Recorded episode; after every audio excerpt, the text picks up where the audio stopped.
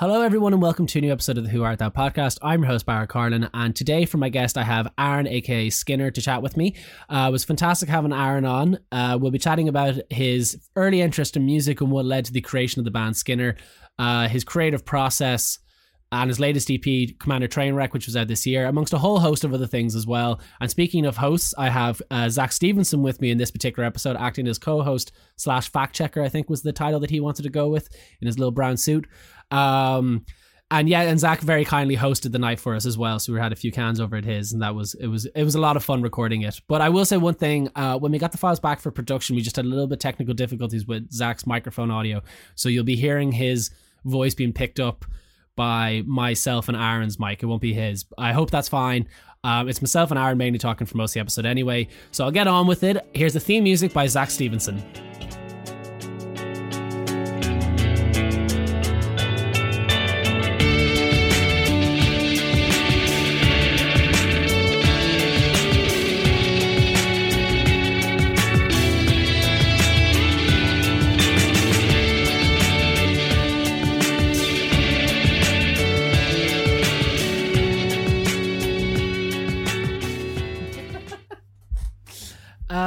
Okay. Wait, wait. I always I, this is the part that I hate about the podcast is introducing everybody at the Yeah, beginning. yeah, I just yeah. like just starting straight away.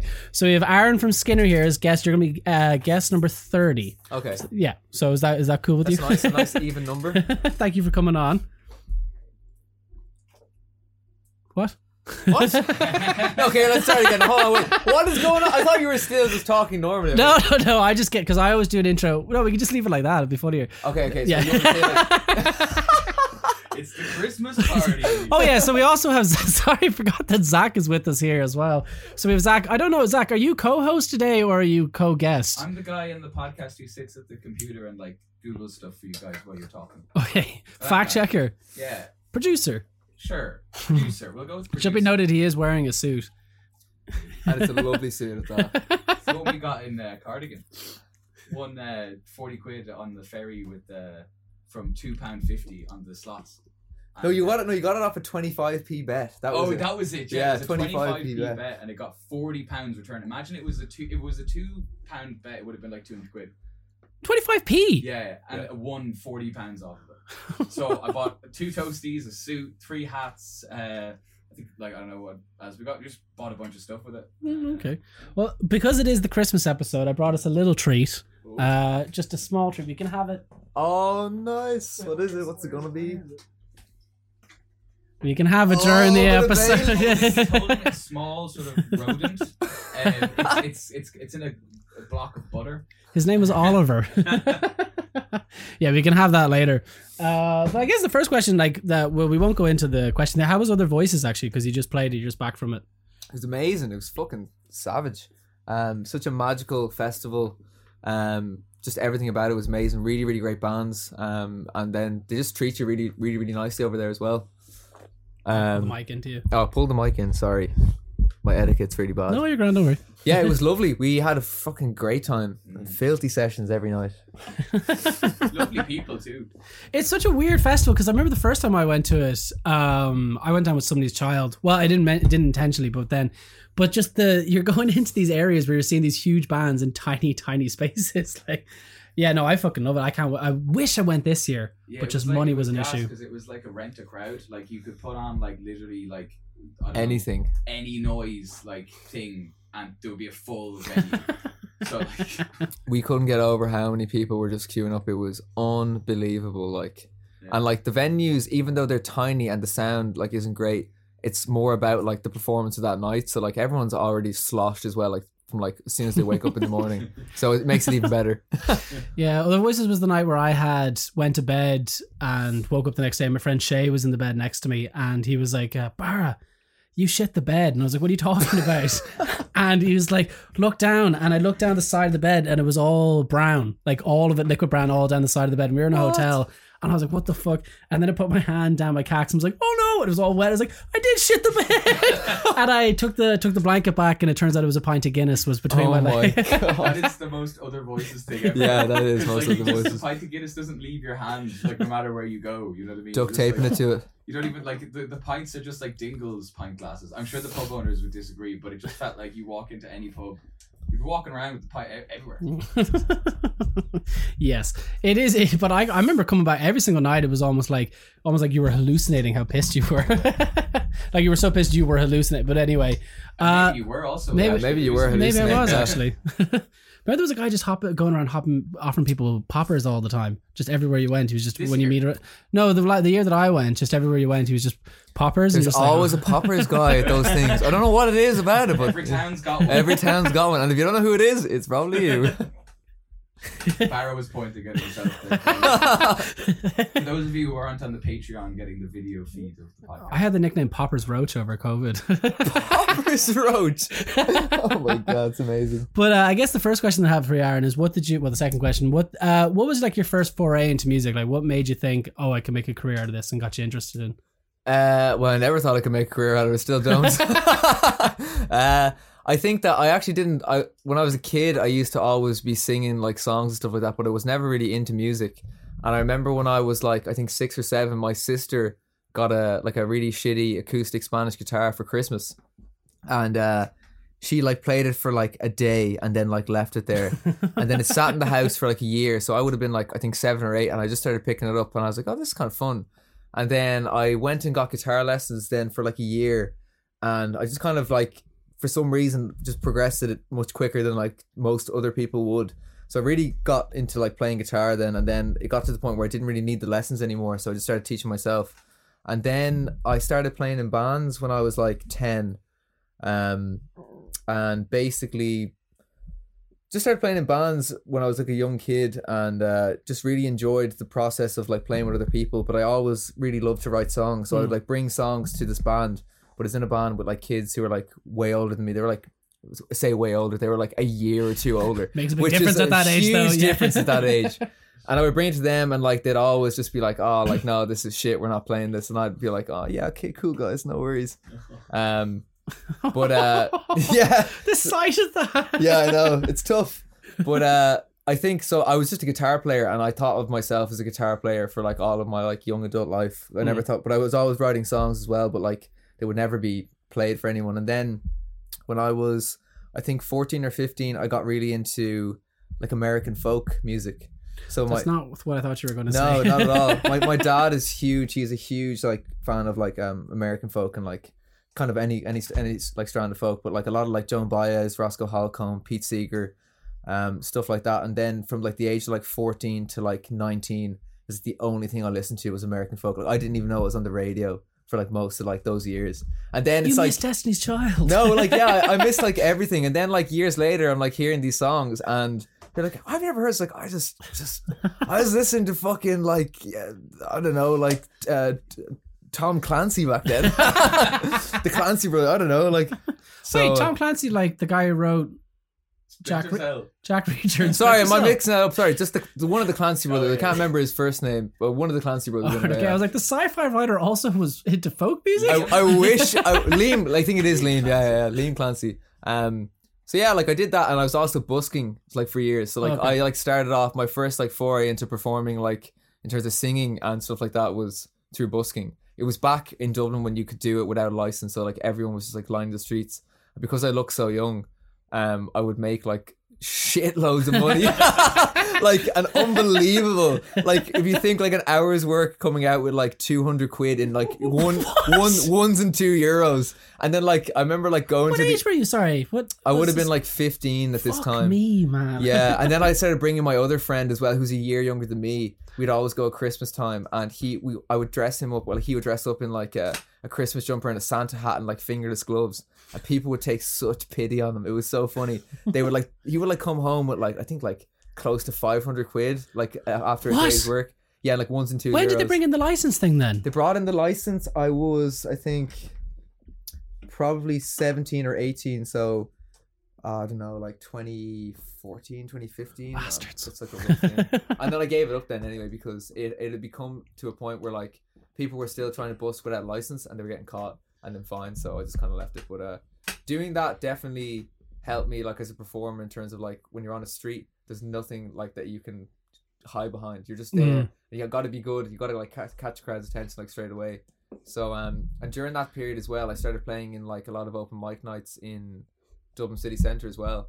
So I'd play in like a lot of folk clubs and stuff. Um, and then like I would stay out late in the folk club. But what I'd have to do is because I was underage, I'd have to go there for like five or six p.m. of the day, and then sit there with like a coke. and then wait until like the night wouldn't start until like 9 p.m and then you like do the sign up so like i like played like every open mic night in dublin like during that time period so like I, would, I knew the drill like you go up you sign your name you'd say like what songs you're playing and you get like three or four songs and then like you play them and then i'd stay around and watch the other people and usually they were like a mixed like thing of like poets spoken word and then music as well. It right. was a nice mix. It was a nice way to like get into a more artistic side of music where it was it wasn't just music. It was like people bringing in poetry and people bringing in like all these different elements as well. But um i remember i would like stay out late in the pubs. They were always on weekdays those open mic nights. So i would be in like school in secondary school like falling asleep and like failing super fucking hard. Uh so then i stopped that in like sixth year and then can't remember what happened then. I just kind of like started like just writing songs and recording then after that. But how like how did you branch from folk into kind of more punky uh music? Like the like similar to what you play now like I think eh, like a lot of it ha- had to do with like folk in its roots is storytelling um with yeah and the music is actually secondary to the storytelling. Hmm. so um a lot of it as well was very like counterculture. It was extremely like um rebellious kind of music they were always you know giving out about like the government and politics and um you know certain like groups of people's rights and stuff like that it, it was always rooted in that so i think that that's what attracted to me to it in the first place but um there was just a couple of things that happened when I was like 17. I had the death of like a close friend. Uh, he tragically took his own life, and after that time period, uh, I was so disillusioned with the world that I was looking for something to kind of like branch into that express the anger that I was feeling in that time period. And I think punk music definitely sheltered that um, aspect of what I wanted and things. Mm. Um, so I got really, really into punk music because it was so fuck you and it was like loud and aggressive and you don't like it, I don't give a shit. It was like that's how I felt at that time was so angry about everything. Um, and it was the perfect catalyst to nurture that because even though it's people get some people you know like they think of punk music as like you know violent and extremely like um scary and stuff but it's actually a very welcoming place and it welcomes in people from all walks of life and all kind of like um just everything you know Mm. it's, it's extremely like uh sheltering community for people who are going through stuff i think No, I love the punk scene now. I have to say, it like the, the even on the like it's a very small thing, but even on the subreddit thing, just people posting, just like Mm. I did this thing. They're like, you go, you, like you do you, man. It's brilliant. the thing about it though, like it's it's there is i think that there is no such thing as punk music like punk is like just like if you ta- take like what punk was when it first started it was just like basically sped up rock and roll. Like the sex pistols is just slightly faster and even then compared to today's standards not even that fast. It's more of like the ethos that it brought. It's more of like a a way to live more than anything else. I don't really consider it a style of music because it is rooted in just its um what's the word i'm looking for it's rooted in its its values and stuff like that yeah, like the, like Bad Brains would like was it Bad Brains with PMA, the positive mental attitude, that kind of thing. Yeah, like Bad all, Brains, yeah. yeah. Um, how did that lead to Skinner? Actually, sorry, where did the name Skinner even begin with, and how did it lead into all the like? Wow, Seymour. Because the image that I always get is is Skinner looking down at Bart and going pathetic. Is this? Uh, is- like it, it definitely like I was a huge Simpsons fan. Like I think everyone is like everyone from like this age group is like. I have a friend who's never watched it because he was not allowed to watch it as a child. Neither was I, but like Oh, I were still you got not? Oh, on, right, yeah, okay. you still got into it. I mean, like everyone quotes it so much. I think I I don't like everyone always asks me this question. I actually don't really remember where it came from. I remember that when I was starting to make music, I wanted a name, and uh, I had a friend at the time who who was uh, really into keeping notes. So like they um they would like keep like notes on like notebooks and on their phone and stuff like that of like just weird phrases that like people would say and like when they were like out or whatever and like just like things they would come up with. There was loads of like these really obscure names we were going to like one of them I can't remember what one of them was. Like at one point it was gonna be Jeremiah Goldstein. that was gonna be the stage name for Skinner. it doesn't really quite have the same ring to it, if I'm going to No. be honest. and I think I don't even remember what that's from. I think it might be from a Cormac McCarthy book. Um, that was maybe a character. I'm not sure actually. but, Cormac uh, McCarthy book, Jesus Christ! But he writes very dark books. yeah, he does. Like uh, Blood Meridian is my favorite. Blood book. Meridian. It's Oh, my, is it actually? oh, it's my favorite book of all Oh time. man, I read it when I was 19 and I was like, this book is fucking traumatizing. It's very difficult to read It's as well. extremely different. Like But it's it's like you read it, read Zach? like 15 pages and you put it down and you say, "I am never returning." no, to but this. even the way that it's written is it's like quite no, a kind of no, de- like punctuation, Yeah, no, it's like quite dense. Um, have you ever read it? No. you would love it. It's You brilliant. Yeah, it's a read it. west. It's a west. It's, yeah, it's a western. You It's a call it western, yeah, it's a western, but it just goes into like the meaning of life and everything. Mm. It just yeah, goes because everything. I thought it started. See, when when when you read it a big to begin, it kind of sets you up for it going to be this kind of revenge against Native American story. Yeah. because because it starts off. There's the church massacre at the very beginning of it. I think so. Like it's been I I read it when I was seventeen, so it's Yeah. been I actually been meaning to revisit it. I just remember like scalping Indians was a massive Yeah, that was a theme. massive part of it. It was a huge theme. part of it. like if you could if you could like scalp an Indian and like have like a collection of scalps, like you were basically a god in that book. And the longer the hair, I think the worse, the Yeah. more it was worth and stuff. But it's like it starts off with a kid whose family were massacred by Indians, and he joins Yeah. a. But it's a yeah, it's a it's a brutal book. It's Brutal book. I actually read that during that time period as well before I started Skinner, so that would make a lot of sense. he also he also wrote uh he wrote the road, which is the most miserable book you could ever Yeah, read, yeah, and know, then yeah. uh, No Country for Old Men, which is also a miserable book. Yeah. He's actually one of my favorite authors though, just because you know, like he he is like a cowboy, like. Oh, is like, he? is- Raw. like, he lives like he. I think he lives like somewhere in like the desert and all. Like his like life story is like incredible, and they've been trying. You know the way they made, they made like you know the movie for the road stuff. They've been trying to make the Blood Meridian movie for like since he's released the book, oh, and he's been film. through like so many directors, but like in every contract that they've signed or something like that, he has to have like complete artistic control, and he's been so disappointed with like all the like trials, whatever's happened so far. So it's the one movie where he said, "I will never make that into a movie." That because they book. probably keep trying to make it as some fucking uh, western like gun ho type of film when it's actually very poignant and Serious respect for someone who's like able to just retain the ability to be like, nah, it's trash. You know what I mean? yeah. Oh yeah. That's like. I mean, wish it's Cormac that was- McCarthy. Yeah. yeah, I wish that was like more common for like book adaptation or any adaptations or like movies or shit. the funny, Like, I was. I was wondering, like Stephen King is the way like some rights to his films for very cheap, and then he'll give out shit about the about the, the actual adaptation of it. Like he he hated The Shining so much that he made his own version of it. Like he hated Stanley Kubrick's version of it so much. really. Uh, oh, he hated it. Now, in my opinion, the book is fantastic, but the ending's kind of fucked. As in, I don't like the ending of it. Whereas the film kind of, I don't like the way it just plots you there. Like the back, Jack's backstory is much more interesting, and even the way they do. Is it, what's the name of the? Is it Charlie's the name of the ghost that he has? The red rum guy. Danny's the name of the kid, and then the ghost that he sees. But like in the in the thing, it's the finger, which he doesn't do. In the book, he actually sees a physical child that's all in black, just just completely pitch black. Oh, well. It was much scarier. But uh, yeah, no, he made a, he made his own version of The Shining, and uh, it was terrible. It was a mini series, like A you can see, mini series is six six episodes long. He directed it himself, and it's so bad. I actually think at point you can see like the boom mic that comes into scenes and stuff. Like it's I watch. You remember? Do you ever see the horror channel that was on Sky? It was I- hor- I- and it always The played these. paranormal channel. No, no, there's well, I think it's paranormal now, but it used to be Okay. the horror channel. But like they would play these films like Slugs, which was like slugs would go slug would go underneath your skin, and then like I remember it was like a, a guy had to hack off his hand because the slug went under, and then he tried to turn. He fell no on. wonder He fell people on. So he fell- Yeah. Like, That's what No, we grew up. no, with. here's the thing. Like, are you scared? of No, here's the thing. slugs? He falls then on gas or some shit, and then the whole garden blows up, and then it just goes slugs. That was the type of that was the type of films you would get, and it was before the age rating, so you would get like you could watch on Sky before you had to put it in the pin. So I was watching all these films when I was like ten, and they're just like grindhouse horror films. But yeah, that's where I saw the films. Shine House, uh, Shine, Shining horror film. I was thinking it's terrible. It's very bad. Amazing. But how? So you set up Skinner. Then, like, how did Skint come about? Because I know you mixed it and recorded it and wrote it all by yourself. Oh yeah, yeah. So not many people know about that. That was I did that. So when I was finishing, I think secondary school, I would have been like eighteen, I think seventeen or eighteen.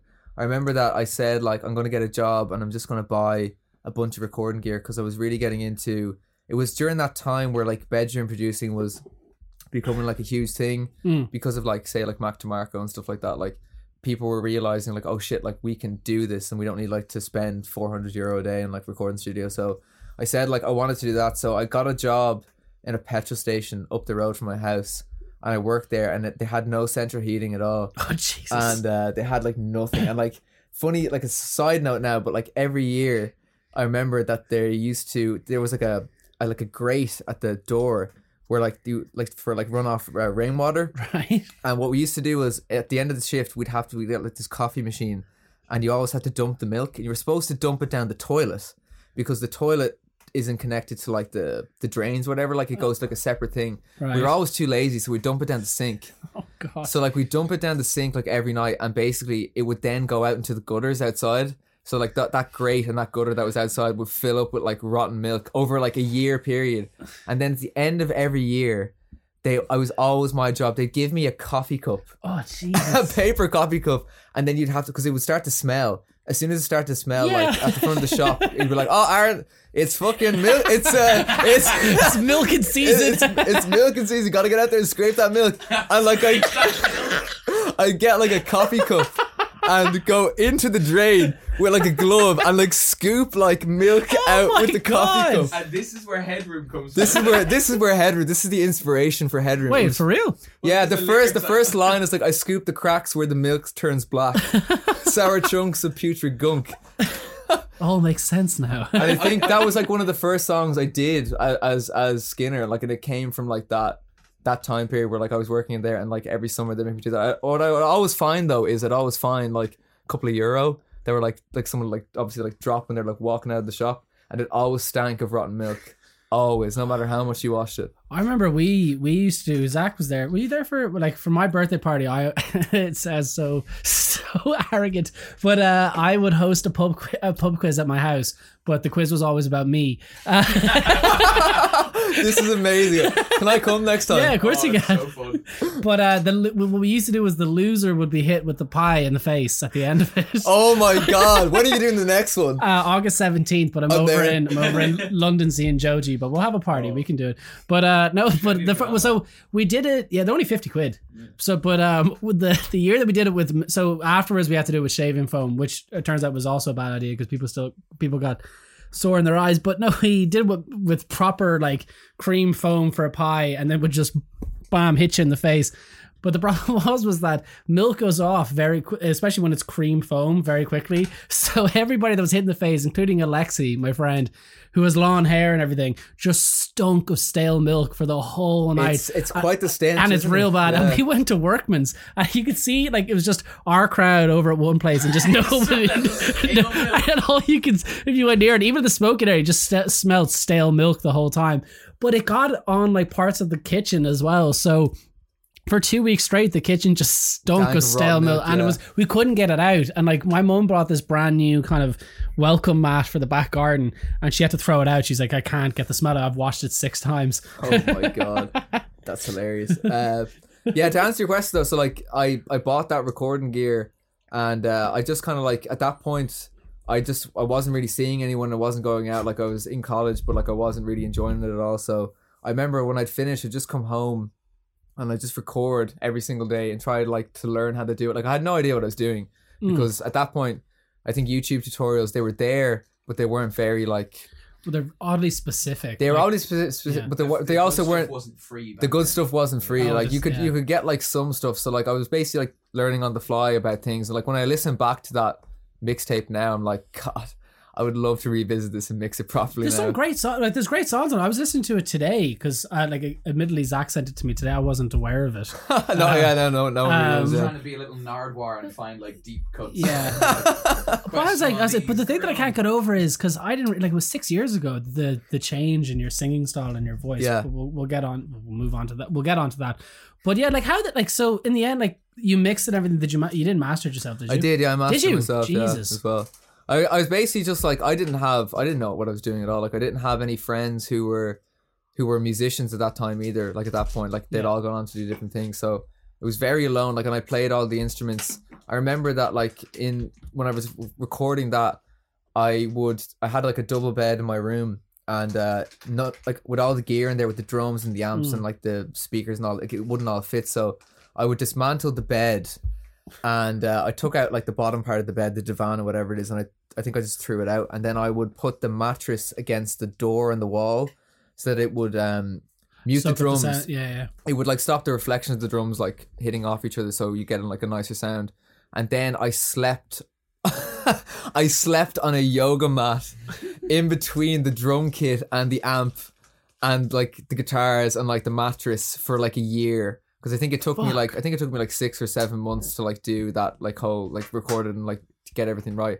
So I slept on that yoga mat like all that time because I had so much gear in the room and so many like mic stands and everything. But like every day, like I would like wake up, I'd like go to college or if I was on like the weekend, and then I'd like come home, record, write the songs, record, keep going over and over, and then learn how to mix it. And then I remember when I was putting it out, like I didn't really know what to do. Like I at that point I was like very very self conscious. So like you were saying about singing style, Mm. I'd never sung. I'd sung like folk songs and stuff, but I was always trying to be like some like guy like Bob Dylan or like Roscoe Holcomb or something like that. Like I was putting on this accent, so I decided to try and make it like more like me at the time, I suppose.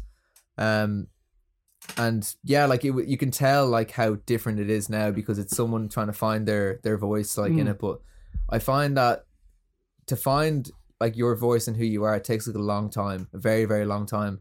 And a lot of people never do. But like, if you really want to do it, then it's something that you should definitely consider doing. You should never try and like try and be someone else or anything like that yeah. because they're already taken. There's- Can you for can't fun- be that. For the crack, can you do a Bob Dylan? Oh, like if I had like a guitar or something like that, I could fucking Just like right do. now, just give us a little. Oh, no, I'm not gonna give you one right now, Zach. Come on, Mr. Man, walk down. No, yeah, I did. I, I thought it was Bob Dylan back then. oh really? Funny enough, yeah. Like for realsies. Oh yeah, like I, I mean, I'm not gonna say this. No, I'll tell you in private afterwards. Okay, I'm not okay, gonna say this on the podcast, but there's stuff out there. Let's just say that. Oh. There's stuff out Oh. there. I used to play the harmonica and the guitar, like everything. Like I Oh, knew, you- did you have the, the actual? Yeah. Oh wow. Okay. like I was like a huge like d- like Dylan fan, like Joan Baez, um, all of those people from that time period. Like I would like I at one point I knew every single Bob Dylan song from like the first seven albums.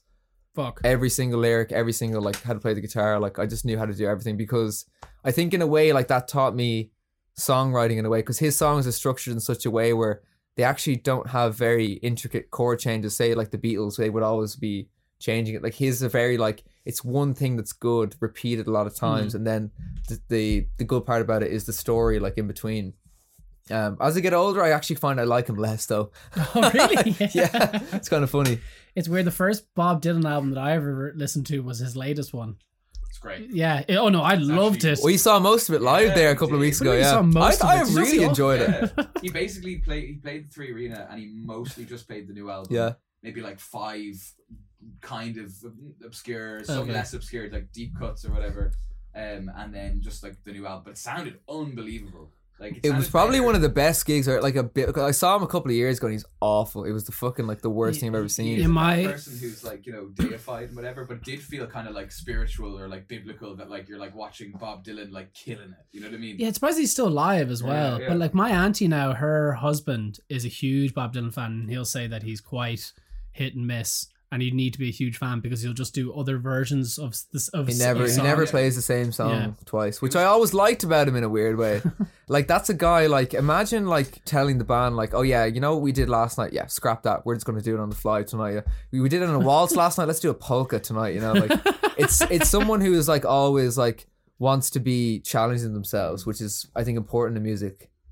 No, it's well, admirable, yeah. Like it was like But also, it- it, sorry. it felt like watching him and the whole stage setup and the band and the type of way they were playing. It felt like it was like as if when I was eighty, that I just like did all my back catalog as like my pop punk dream from a teenager. Yeah, yeah, You know what I literally, mean? yeah. Like, but for oh, him- Okay, yeah, for yeah, him, yeah. It was like 1950s, 40s jazz, rock and 30s, go back to like 20s, 30s, like ragtime jazz. stuff It's that- weird. the stuff that he grew up listening to, but like him, like finally reaching that point where he's just like the guy in the bar playing the piano, and he was fucking savage on the piano. He Savage was the on the piano. Like there was no other. Piano I've never, player, s- I never and even was, thought like, of him as a improvising, like, piano jazz, player. like blues piano playing. He was like actually great. His piano playing is definitely like way more. There's a musician then. Oh, yeah, it's fucking amazing. Sing, it's like it's an old man kind of telling stories, but it just worked. The way like the whole thing worked. Oh yeah, well actually, when speaking about Bob Dylan and instruments and piano and stuff, how many instruments do you actually play? Because Mason told me he played the saxophone, and I thought it was him on the song. He goes, "No, that's all Aaron." Uh, I actually don't even know at this point. It's always changing. I need to stop because you see, I play so many, but I'm really bad at all of them. all right, okay. like it's, I think it's just come out of like a. It always came out of like playing like different instruments. Always came out of like I don't have, I don't know anyone. Like like for like most of my life until I met kind of like Zach and Aina and like Freddie and everything. It's only like in the last like I'd say year I've met like actual like other musicians. Most of my life was spent in a room recording by myself, and it was always like, oh, I don't have anyone to do it. Like I'm just Mm. gonna have to do it. Like because what I wanted was I wanted a specific sound and I wanted to be able to get that, but I didn't know anyone, so I was like, I have to just do it myself. So I just started picking up things like willy nilly, like here and there, because I think that most people who play music they limit themselves to, like one instrument, which is fine, and they're really really good at it. But I wanted to be able to like not re- not I suppose in a way be relying on other people all the time because I s- suppose until you're at a certain point where people really believe in what you're doing, Mm. it's very difficult to get people to commit to come in and like play on songs, do all this kind of stuff because they need to believe in you. They need to make it like worth their while to come in. So I was like, well, I'm definitely not at that level. So uh, I'm gonna have to do it myself. So just started picking up like guitar, like bass, just kind of came naturally because like it's similar to guitar. Then drums, I played. My sister also played drums, and she gave them up. So uh, like I took her drum kit, um, and then saxophone came because I wanted like elements of like I suppose like jazz and like ska kind of thing. ska kind of thing. Um, I'm not gonna of, say like, it. Don't worry. disco, like all that. Like I, I find brass is like a forgotten art in music because it's so expensive to do. Back in the day, like a studio, it, like say you're looking at like Columbia Records or like Capitol Records, they would have a house string section and a house brass band. So like if you came in as an artist, they would in the house. In house. In like, house. in-house, yeah, they'd have just them hired. So like that's why like all those like. You know, like when Leonard Cohen and stuff would come in and they'd have like this really lush like brass, like they were all just like in-house. Oh, I never knew that. um because they're so expensive to hire. Like to hire like one of them for the day is a couple of hundred quid like. As well the barrier to entry for brass is like you can get like somewhere with a guitar within like Yeah. a week of learning it you can play like a chord or something. Whereas like brass like you have to get like you can't just like get away with being bad at brass. Yeah. It's you, like you the kinda fucking- have to get to a level like an intermediate level before like my favorite bra- brass players are really bad at brass though. Like that's where i like i Well, find like, like, dissonant kind of stuff, is yeah it? Like i like i love when people play instruments the way they're not supposed to be played. Like if you take someone who's like a guitar player and you put them on drums what they'll do on drums is so like con- contradictory to like what a drummer would do but it's very interesting because if you ask a drummer to do that by themselves they probably wouldn't be able to do it because they've learned a certain way. So like that's where i was coming from with like learning different instruments. I was like i don't play these. I'm teaching myself. So like what will i learn technique wise myself that like no one else will be able to do Mm. because they've been brought up with like these set rules. You got to do this and you got to do that. Like i found it like more interesting. So like saxophone and then like i took up like a lot of percussion like the last like uh two years as well just because i love that. I got into like a lot of like disco and like um afrobeat music and stuff and latin music and it was layered with all that kind of stuff that i suppose like in the western world you're almost like you never get to see because that music would never be played on the radio. It would never be popular around here. And it's so good. It's so so so good. And it was like a way like people need to like hear this in like you know the, the western world. So i wanted to incorporate those elements into like my own music to to like expose people to this like there's a whole world out here that you're never going to hear if you Mm. don't like listen to these records and stuff. Like artists that are like equally if not like better than like, way your- better. you're like hundred times better. Yeah. and like the musicality of it the players and everything they're so good like it's, it's unbelievable. Like it's wasted here. Like you go see like a band and it's like four dudes like just playing like guitar. It's so boring. Yeah. it's like come on like give me something like primal. Give me something like more interesting. So it was like coming out of like that school of thought of like let's make it like interesting let's just not like make it the same thing over and over again all the time is that what kind of led? Like, because was it grunge was like three years after? Was it? guns guns yeah Oh, gunge. yeah. guns Fuck yeah. me, my Yeah, eyesight's drop- drop bad. the R. everybody I was convinced No, it was li- grunge. Literally everyone says the same thing, you know, like all the time. So don't worry about Oh, it. fuck me. But like, it's it. The, I felt when I was listening to it, like there's more kind of, especially when I was listening to Skint this morning, like it, there's like a lot more experimentation. It's also more aggressive, I would have thought, Yeah, and a bit more interpersonal as well. definitely. Yeah, like before that, it would have been like I was writing like very like observational based like stuff, you know, like about being on buses and just around people. And then Yeah.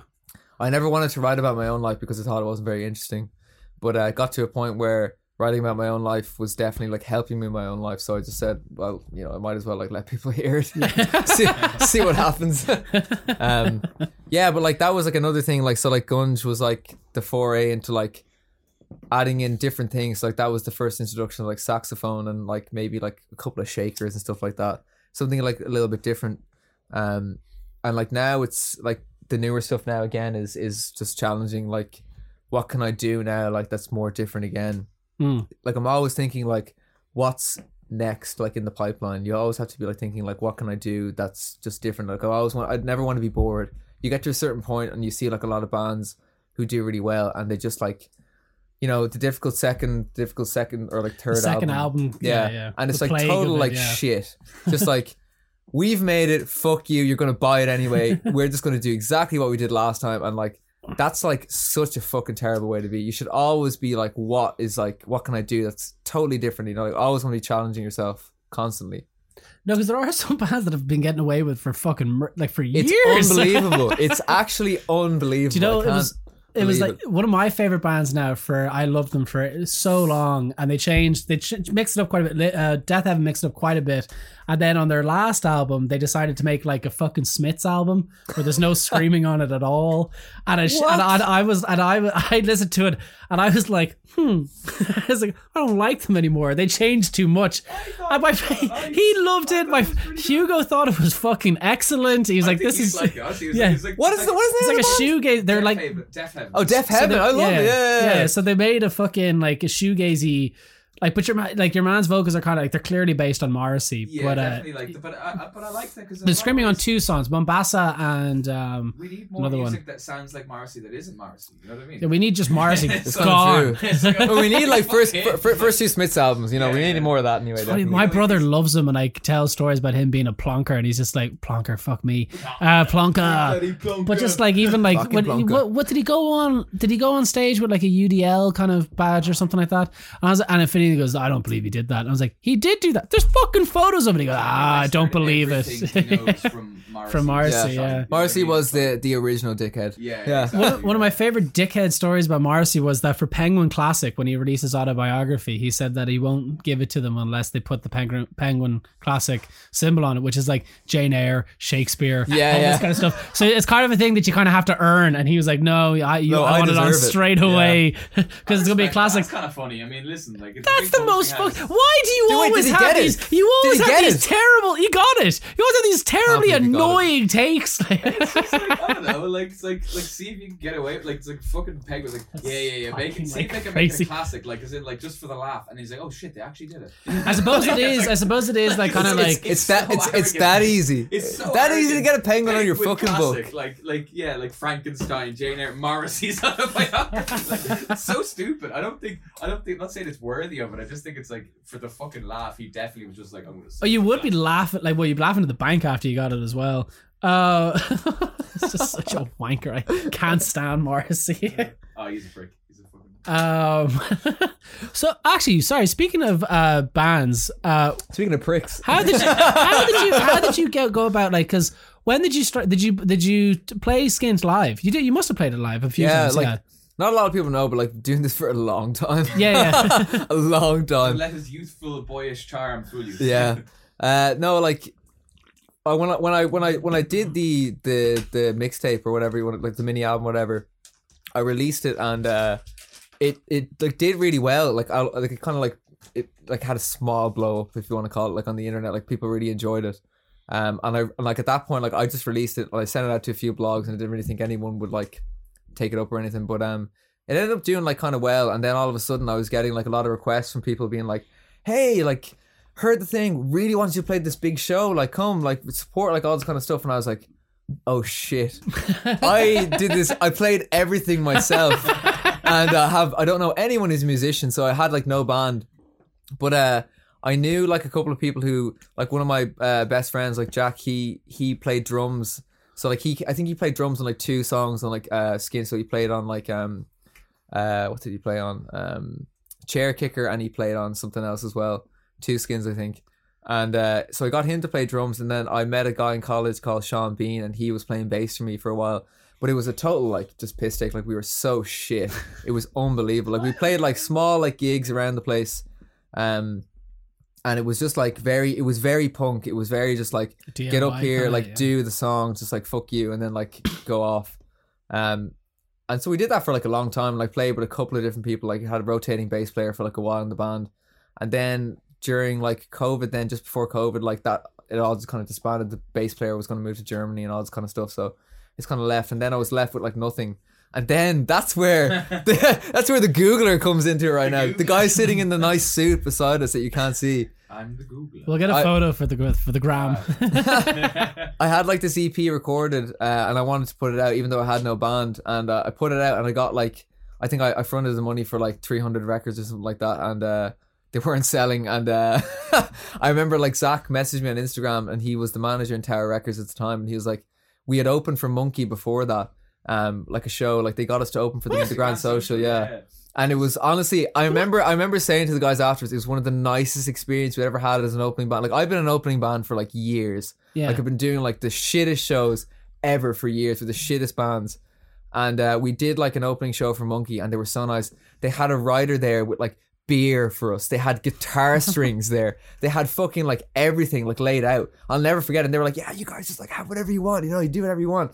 We opened for them, and I was talking to Zach and like the guys from like Monkey at the time, and that's how we met originally. And they were such lovely guys. I remember I was so enamored that they had opened up for the Meat Puppets. Yeah. Like we were like at the time, like I was, I was, I think I was only, what was it then, like twenty maybe, something like that. And I was like, oh my Oh god, shit! these guys. This was the fucking. This was the EP launch then. This Yeah. Must have been. Yeah. I, Yeah, so it was did- for that, I yeah. saw you then. yeah, it was the Grand Social. Yeah, like not, no, probably no one remembers it. We were, we were fucking Oh, terrible. I love But that. uh, no, I just yeah, I, I, I, I vaguely remember, but uh, s- certain other things that were going on that night that kind of fucked it. But um, was it Fat White Family were that year? That no, it was uh, what was the fa- Family Dog, the fat, Family. the Fat White Family. Yeah, Monkeys we played with Fat White Family. Fat White Family.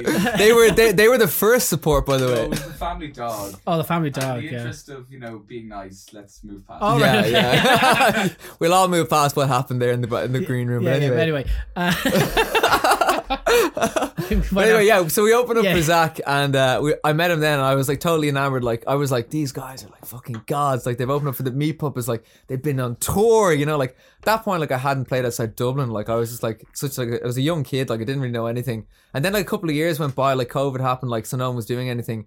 And like I just got a message out of the blue from Zach on Instagram. And he was like, "Hey, I'm the manager at like Tower Records, man. You wanna? I saw you like did some records. You wanna bring them down?" And I was like, "Yeah, yeah, I'll bring them down. Like I've only sold like ten, so uh, might as well." So I brought them down, and uh, I remember chatting to him, and we were just like chatting outside having a smoke, and he said to me like, "So what are you doing now?" And I was like, "Man, I'm doing nothing. I've got like no, like everyone's gone. Like I've got like no band. I've got like nothing going on."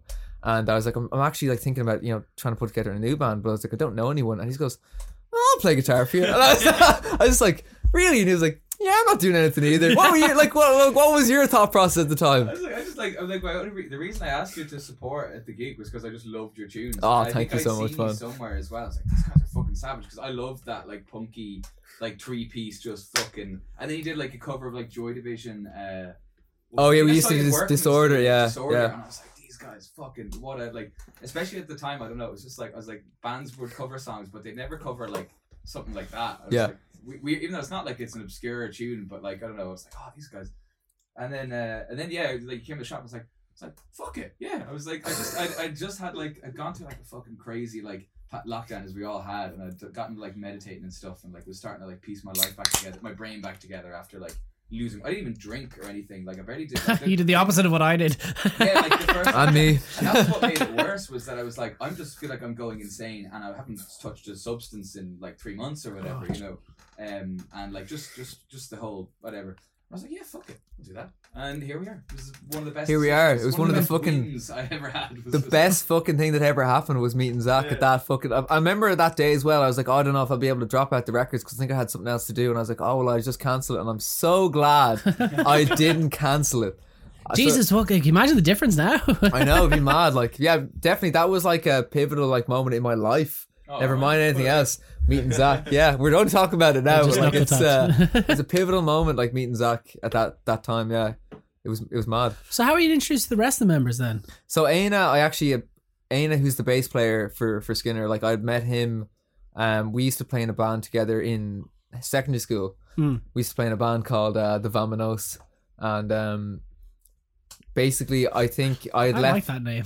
yeah, I left that band to to, to pursue a solo folk career, which which as you can see did not work out. Straight out of a '60s Beatles. Straight out- documentary or something. I thought it was some like you know a fucking hillbilly troubadour catching fucking trains or something like that. No. Um, but uh, I like Aina was like a bass player, so like I remember I, I rang him and I was like, yeah, like you know, like I'm just looking for someone to play bass. Um, so wondering would you be interested? And then he said, yeah. So I think he was the the first you you you were the first. You would come in with me in the studio, and we Yeah, would yeah. we would go over like the parts for the songs, and then like it was just literally me and Zach for like a couple of months rehearsing parts, and then like I would always be asked, oh, "Man, do you know anyone who like plays?" Because like I knew like you have to like understand like I knew no one How was that possible though? When if you were if you were gigging for so much? because I had only known people who were like who were like living in like the the area that I lived in. I'm not gonna Oh, say okay. where it is, Oh, yeah, okay. but like yeah. uh, that's like I ha- I didn't have any I didn't have friends in the music industry. I didn't have like Hmm. other musicians. I didn't know other bands. Like I was so painfully shy as like a as a teenager and in my early twenties. Like I was so withdrawn from everything that like when people would come up to me, I would like just be really like quiet and reserved. So like I was so shy for so many years. Um, that I, I just I, I basically blown like a load of like chances to make friends. So I didn't know anyone. So Right. Za- like meeting Zach was like so because he knew everyone. like he just Yeah. knew like so many people. Going to a music festival with Zach is quite hilarious because you go every ten minutes and somebody goes, Zach, how how you doing? It's crazy. Keep on Um, smiling. uh, yeah, like I met Aina, and then Aina like agreed to play bass. So I think the three of us did a couple of rehearsals without a drummer, and then we cycled through like a lot of drummers to like try and find someone. Eventually, I think what I did was in the end, I went on Instagram and I went through like a lot of like different Instagram pages trying to find drummers who were like, ba- I think I was typing like Dublin drummer and stuff like that, trying to find people, and I just came across this guy on this guy. this guy This guy. on Instagram, and like he had all these drum covers up of like King Gizzard and Lizard Wizard, and he was playing. I wonder like, who it could be. I wonder who it could be. And then he had like this. He was, he he did like this drum cover of like Doorman by like slowthai. It's the only I song by slowthai, song. yeah, that, that that I like. But like he played it, and the power in the drumming was just unbelievable. It was like fucking like shattering like walls. It was like it was amazing. And I was like, oh my god, I need to like try and like get this guy for rehearsal because up until that point, the people we had been playing with were such light touches that like just they. It's not that they were bad drummers, you know, like Shout they were. to Harry Fox. Shout out to Harry Fox, fucking He's- amazing he's drummer. Drum, he plays in the Harry Fox quartet and Yeah. and stuff. He's he's savage, but it's not. He's a not- fucking not- unreal drummer. Yeah, Yeah, unreal drummer, yeah. Unbelievable Yeah. Absolutely. They just weren't hitting it hard enough. Like it's just, just like the for kind the, of for the for the kind of music that it was, it needed like the the hard hit and like less tech, like not not not less technicality, but just like a really hard hit and like power and like I remember I brought like Freddie in for a rehearsal. We did like just like it was just me and him, and it was just like straight away like yeah, he smashes are, that kid. you are amazing. Please, please, please play with me. I think I was watching with Chris Dardis at the Button Factory show.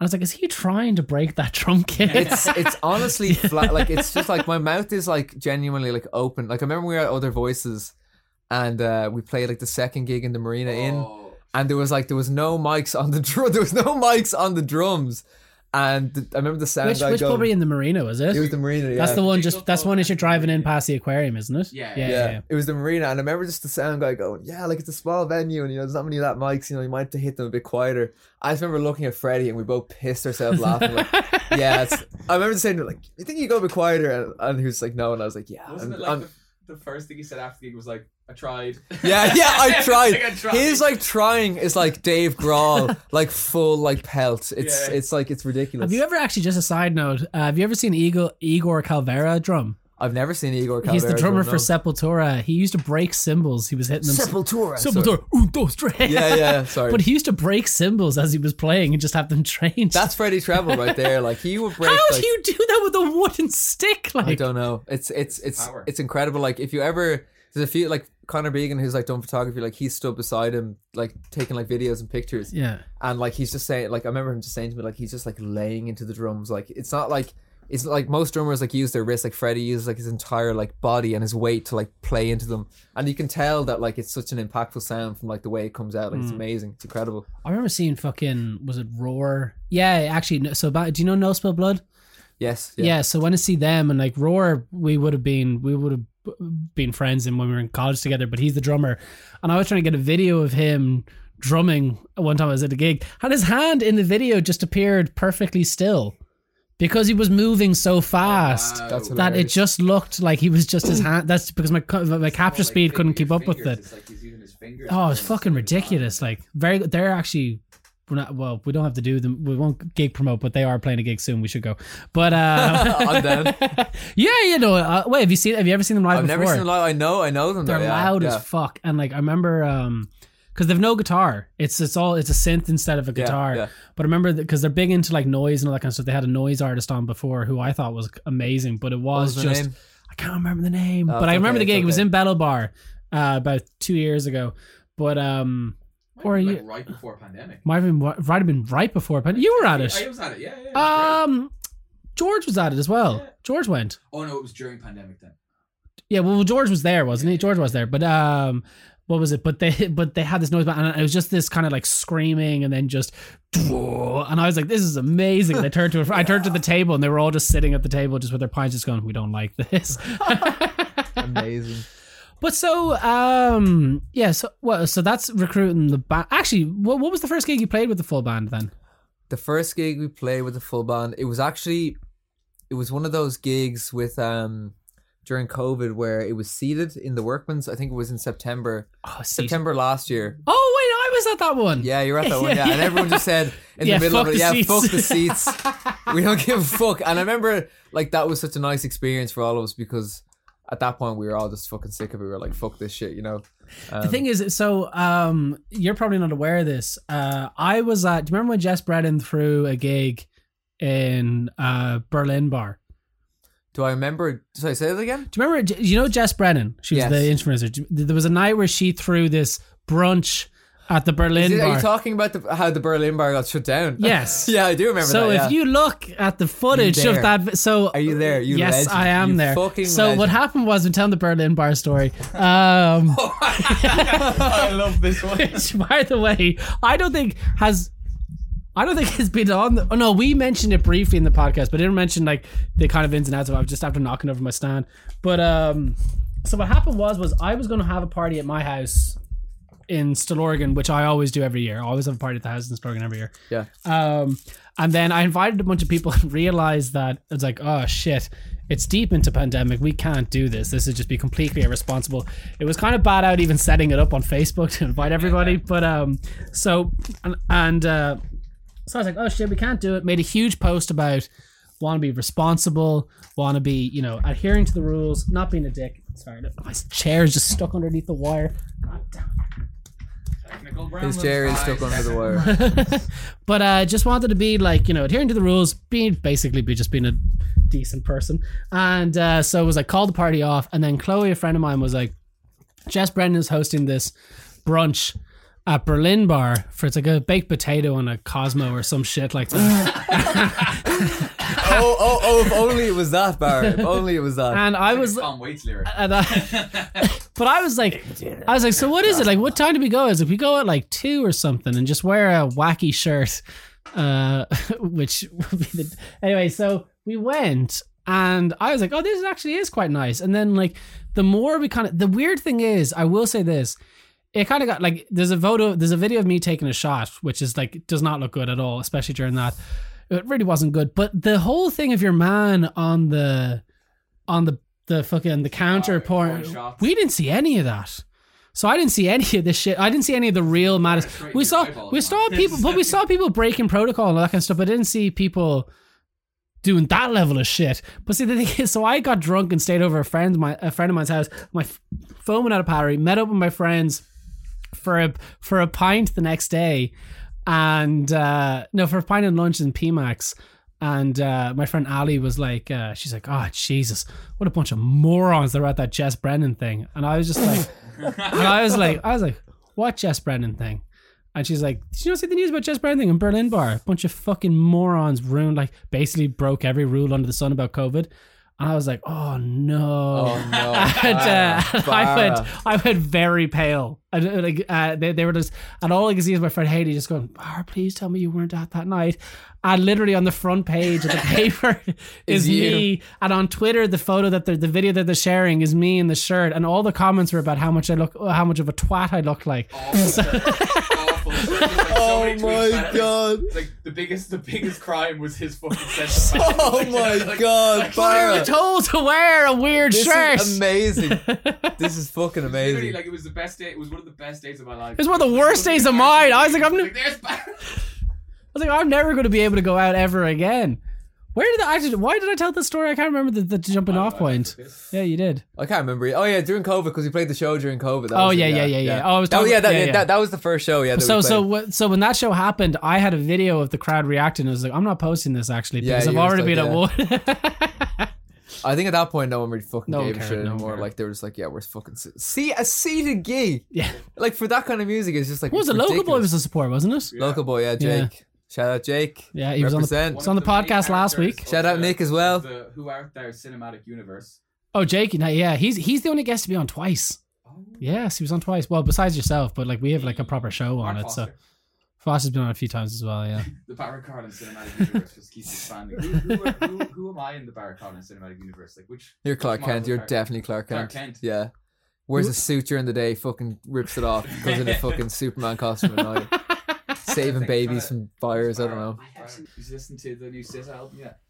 Haven't listened to it. No, I, heard, I haven't heard Phoebe Bridgers' song on it either. Oh, Phoebe Bridgers has a song on it. yeah, it's Oh. weird 'cause it's like um the Phoebe Bridgers one. If you if you if you knew what all the songs, a description of all the songs, you wouldn't have put her. You'd, you'd have put her on the more emo-y ones, but Yeah. like she's on a kind of more normal SZA. Emo-y track. SZA songs. There's like two proper like pop punky emo-y. One of them Oh, just pure sounds like an early like like uh, what's that uh, Avril Lavigne. Avril Lavigne's like. I need to listen to this, vo- yeah. but it's a great tune, and it, the, it's quite long though. The only thing is like there's so much on it. It's like an hour and eight minutes. And It's like is it a breakup songs. album?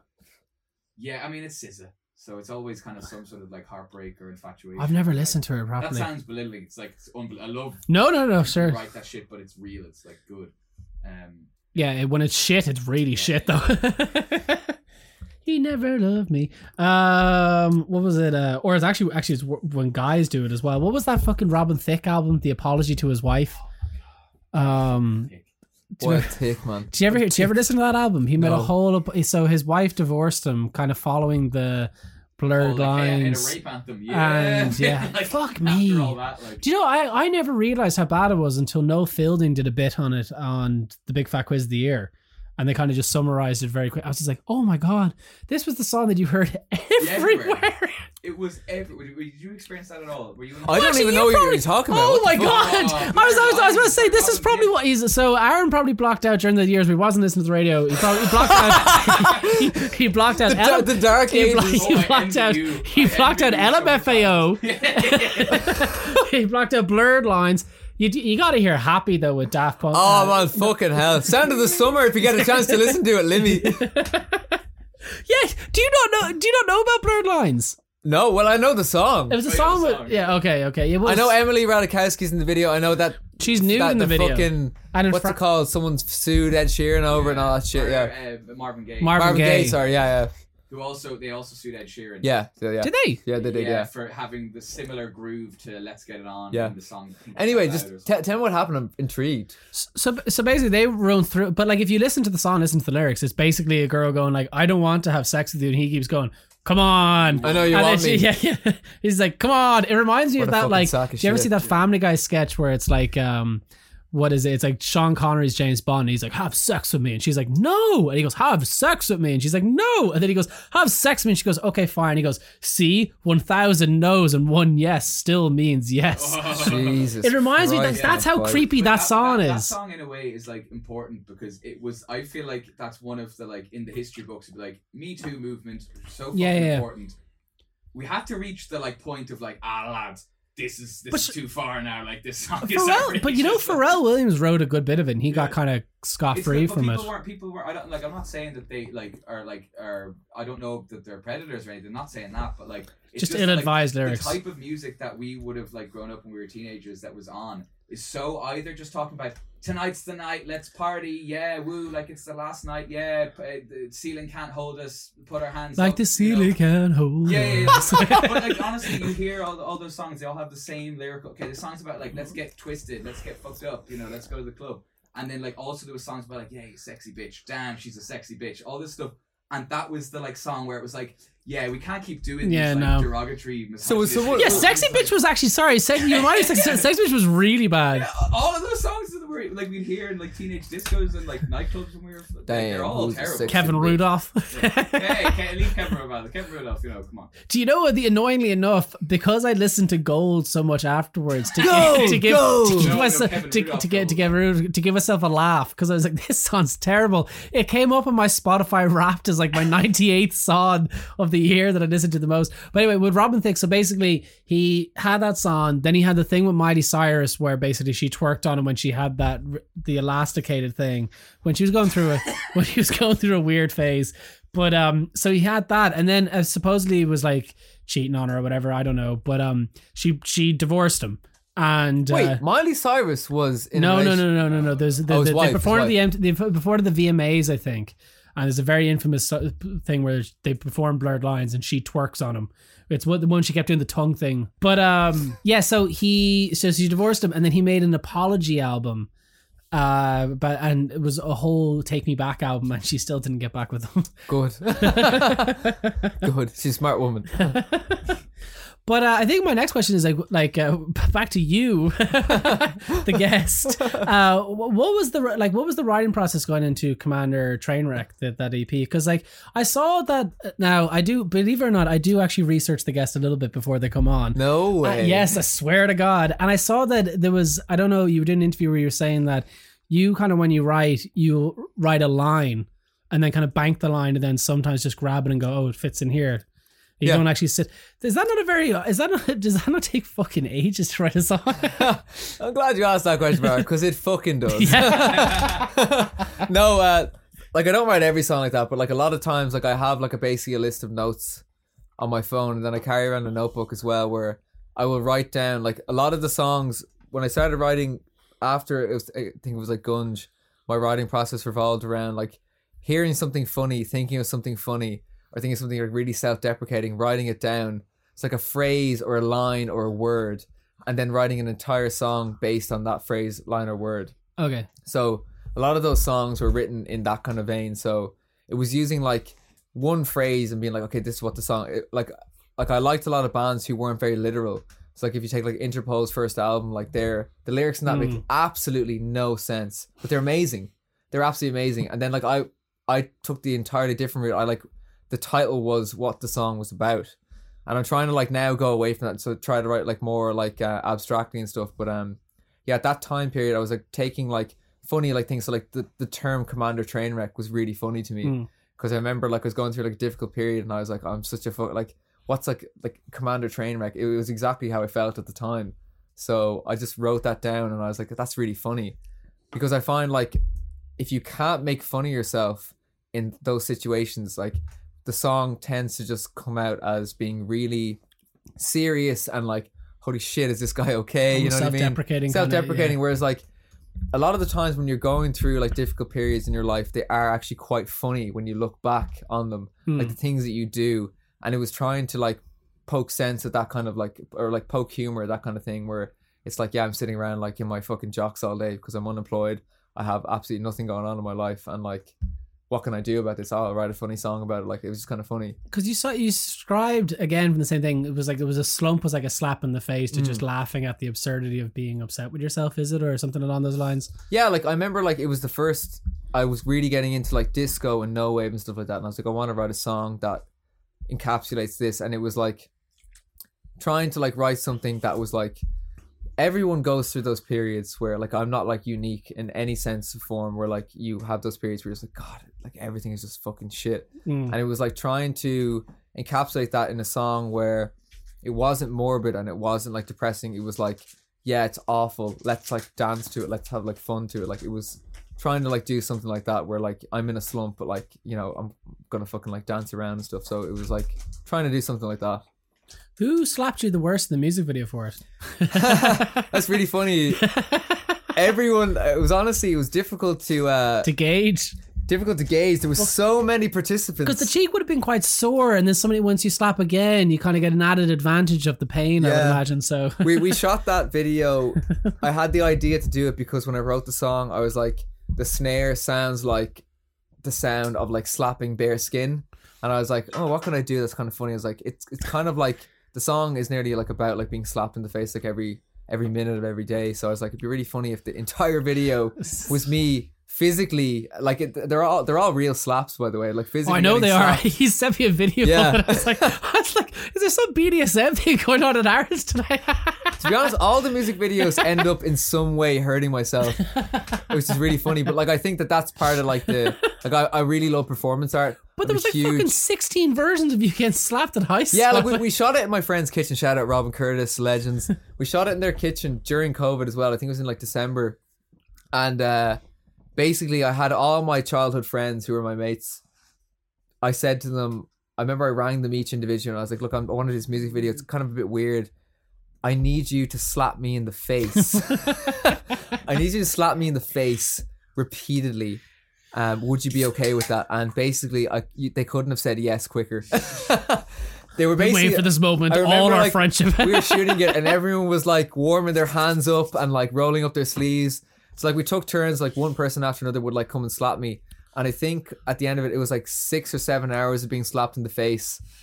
And uh, what? over was that long? Industry. yeah, it was that long, and it was funny because it was shot during COVID, like during like really strict like lockdowns. But like, um, like the fellas who I shot it with, they all had lived in the house together, so it was grand. But um, we I remember we all we fine to get slapped everyone six, every, everyone was drinking. And like everyone's like drinking and partying like during the whole shoot, except me. I was st- like stone cold sober, so like everyone was absolutely like fucked, and they were just coming up and like it started off being like strength and shit as no, well. no, it started off like really light, like you know, Okay. like a couple of like little like taps, and then as soon as like a few cans deep, it was I like, can vision and this already. is for when we were thirteen, and you kicked me in the balls, bam. you know, like it was like straight away, just like really aggressive slapping. And uh, the funniest part about it was that one guy there, um, I won't name his name. He's he's featured. the fan club. He, he's head of the fan club. He's Yeah, featured in many, many things. We won't name his name. He actually had COVID the entire time, oh no. and I hadn't had COVID at that point. But like, um, he had COVID the whole time, and he was slapping me in the face the entire night, like over and over again, coughing on his hands, like slapping me in the face, drinking cans, spilling shit everywhere. And uh, basically, everyone at that shoot, I think there was like uh, maybe like seven or eight of us, ended up getting COVID except me. I was the only one who didn't get COVID. So the Patient entire zero. yeah, patient zero. The entire the entire like film shoot was like wiped out by that one guy. It was really funny. I've never had it either. Weirdly enough, I've You've never, had never it. had it. No, Wow. What? What? I know. I should definitely have got it. Um, oh, you've definitely had. I've never had it. Swear to God. Um, how did so? Actually, in terms of writing, how did Dog Days come about? Uh, Dog Days came about because during like again like a lot of these songs I'm going to reference the lockdown because they were written during that time period or just before that time period and then I pieced them together properly. But during that lockdown, I was doing nothing like and I didn't really know what I was going to do. So I was writing like just trying to write when I whenever I could and I basically me and my dad because there's nothing else to do like we would sit together and we would watch like old movies that he had watched when he was like uh like maybe like my age and like when he moved he was he's from like the country and like he moved to Dublin when he was like 17 so we watched like a bunch of like old movies that like he had watched when he was a kid. So we watched like, The Deer Hunter and we watched like The Shining we watched all those movies that would have been like classics when like mid 80s Dublin stuff like that. Yeah, and then he said have you ever seen like Dog Day Afternoon? And I was like no I've never seen Dog Day Afternoon. And he was like oh you should like see this movie. I'd only seen Al Pacino in like Heat so like that was He's my a good only one. It's a good one to see him in. yeah, so yeah, Fantastic. not, not, not, Have not you a seen bad Scent of a one. Woman, or as my dad calls it, Scent of Your One. Yeah, so I'd only see like I'd only I'd only seen him play like you know like a like a cop or like you know like a, a criminal like all this kind of stuff.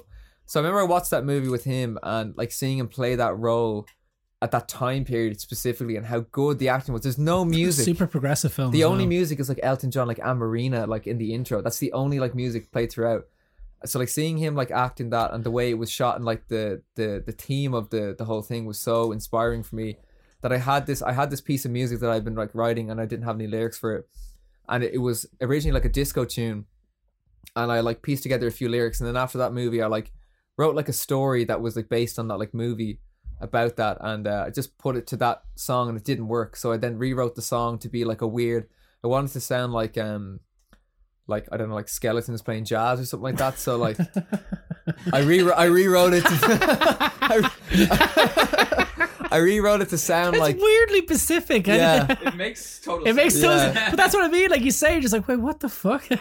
I wanted to sound like that, so like I rewrote the parts, and uh, I I had, I had done a demo of the song with like electronic drums, and um I had it I had that like written. It was it was much different to what the original like the final version came out to, but um I then was gonna go record. I played drums. I think the slump had been released, so I'd I- I'd played drums in the slump and I'd recorded it, and I was then going to go play drums in the rest of the record as well. Um, even though I'm shit at drumming, like I was terrible, I don't know what I was thinking. So I was renting out the studio from a mate of mine, Feker Kinder. Shout out Feker Kinder. and uh, he was going to give me like the studio for the day, and I was bringing like my own engineer to like mic up the drums, and I was going to play the drums for it. And then I went to the studio, and he was there. Like he gave us the keys, like yeah, you can have it for the day. And I was, and he was like, "Who's playing drums?" And I was like, oh, "I'm going to play drums." And he was like, "Oh, like uh, you know, like I can play drums for if you want." Like he's, if you don't know who Feker Kinder is, he's probably one of the best drummers of all time. He played on Hozier's "Take Me to Church," uh, and like he's played on a lot of other things, but um he owns like Avenue Road Studios. He gave me the keys to the studio and he said like I can play like I can like just sit in on a few drums if you want. I was like, yeah, like I played in the songs a couple of times. You'd like heard them before, like the demos. And he just went in there and like knocked everything out like first take. it was unbelievable. I remember just sitting there with Sean Cork and being like, this guy is unbelievable. So he ended up playing drums in the song and then like, oh, okay. I think that the drums on that song really made it because he was he's like a classically trained like jazz drummer and stuff like that, and he's played like so many different genres, so he was able to like slot in completely with that feel. So he was the skeleton playing jazz and that. Hmm. Where did the video come from, actually? The video came from I bought this suit. I bought this suit online, like an oversized suit, because I was obsessed with like. it's the Talking same one you sent the photo of me to, wasn't it? It was, yeah. Yeah, yeah, yeah, the- I the was obsessed with. Talking Heads. Stop making sense, and I had this whole idea where I wanted it to be like similar to Dog Day Afternoon, but like take like a modern twist in it. And uh, I had this uniform as well that I had this Garda uniform that I got in a uh, charity shop in uh, Strokestown.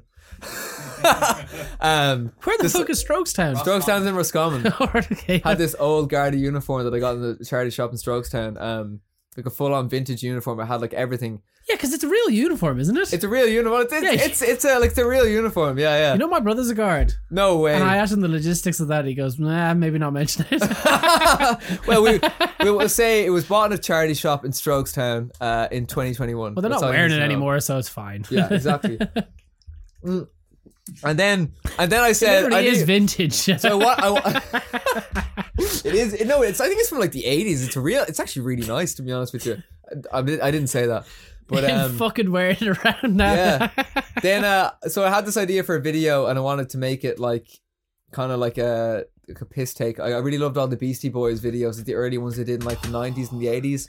Intergalactic is one of the best. Yeah, like stuff like that ever. where it was it was Spike kind of- Jonze directed that. yeah, like so Yeah. it was coming from that that point of view. Like I, I love skateboarding, so like I would have watched like a lot of skateboarding videos. Spike Jonze would have like recorded a lot Yeah, of yeah, them. yeah. She So did his- Jackass and all that kind of carry His, on. yeah, like his take on like that kind of thing was really interesting. So I was like, who will I get to play the guard? who, who will I get to play the guard? And I was like, Zach does not look like a guard in any way, No, sure, shape, or form. You're also you had to be clean shaven as a guard. th- that's the funny thing. dirty you, you- you mustache. did- you didn't always. So like, Oh, did you not? Okay. I think that's where it came about. I was like, "Would you play the guard?" And then you said to me, "Like, oh, Like will will I shave? Will I shave a dirty Ronnie? Because like, if you ever look at like videos like reading the years like guards in the seventies, they all have Ronnies, Yeah. and uh, so we got you to shave the beard into a Ronnie. Like, like a fucking video game creation card. Like, like this bit, and then, yeah, you want it to, yeah. it was just too fun. Like when he put the uniform on as well, he just changed completely. He was like proper in character the entire time. He does get it. Like Did, he did he get a power power? trips Did he had a power trip? He did have a Oh, power yeah. trip. power trips and like we were filming it like outside. We filmed it in like Yellow Door Music Studios. Uh, we, we filmed like on the on the, on the Sorry, is that where it's filmed? Yeah, it's filmed like in the in the, in the fucking car park out there, and we filmed. That's we filmed, hilarious. We filmed a bit I of thought it. you rented out some space. No, no, we didn't. Uh, we filmed it there. And it's filmed like half it's filmed there, and then half of it is filmed in. Uh, I had a friend of mine who got a studio. He was mates with a guy, and he got the studio for free for the day. We filmed like the white part there, but like the majority of was filmed the Yellow studio. And I remember like we were doing the scene where like Zach had me like on the oh bonnet of the car, and like he was like just beating the shit out of me, and all these guys came over like, "What's going on? What's going on?" Because it looked, Really? it looked so real. It looked like a scene from like the seventies of like a guard kicking the shit out of some guy with like They were, long hair. walking down with their guitars and stuff, and just like stopped like a deer in the headlights, seeing me, and like I kind of noticed him at the corner of my eye, but like commitment to the art, you know, I was committing to the take. It was like, you know, just keep going, just keep, and it didn't stop, and it was going on for like the full verse, and then afterwards I had to like shout like, "Not a real guard, not a real guard." we were like, "Oh, we're just filming a video," and they're like. I was like, but I was like, did it look real? And they were like, yeah. And I was like, sick. That's amazing. You got the shot. I was amazing. really that was the closest I've been worried that I was gonna like ever I don't know go be on the internet for like you know police brutality or something. Oh, that'd be fucking. Could you imagine? Well, it'd be a great Oh. viral campaign. no, we, we, we did talk about using the uniform though to get into Phoebe Bridgers. Yeah, because we we were, when we were trying to get Phoebe Bridgers tickets, we were like, "Oh, will you dress up as the guard and bring me in in the cuffs?" Connor shot that music video, didn't he? Connor Megan, yeah. how did you How did you meet him? Because like, like I've seen, obviously I've seen him at every show. Like he takes most, Hmm. if not all the, he takes everything, doesn't he? He do well. I I work with like a couple of different people. Like Connor does like a lot of like the the, the stuff. Like he's a really close friend of mine. He's extremely extremely Yeah, he's talented. so talented. Like he's unbelievable. He's also lovely as well. He's the nicest Yeah, guy, so the nicest nice. guy fucking ever. Um, I I met him because he was in school with me. He was the year below me, and I would have known him like back then. I wouldn't have known him that well though. But he's actually my uh my girlfriend's next door neighbor. Oh which is really? really funny. Yeah, He lives just over there. Like, he literally no lives. way. Yeah, he lives up the road. Yeah, it's kind of funny. Uh, so like I think uh I oh I do remember how I met him. I was gonna say I don't remember. How could I forget this? I remember I was coming home one night. I think I was drinking in town with you, Zach. Mm. I'm not sure. And I had a few pints, and I remember I fell asleep on the train home because I was pissed. And I got off the train. I was like, God, I hope I don't meet anyone on the walk home now. it's like a it's like a 20 minute walk from the train station to my house, and I was like, I just don't meet. It was really cold at night as well. I, was like, I hope I don't meet anyone. It's like Saturday night, like 1 a.m.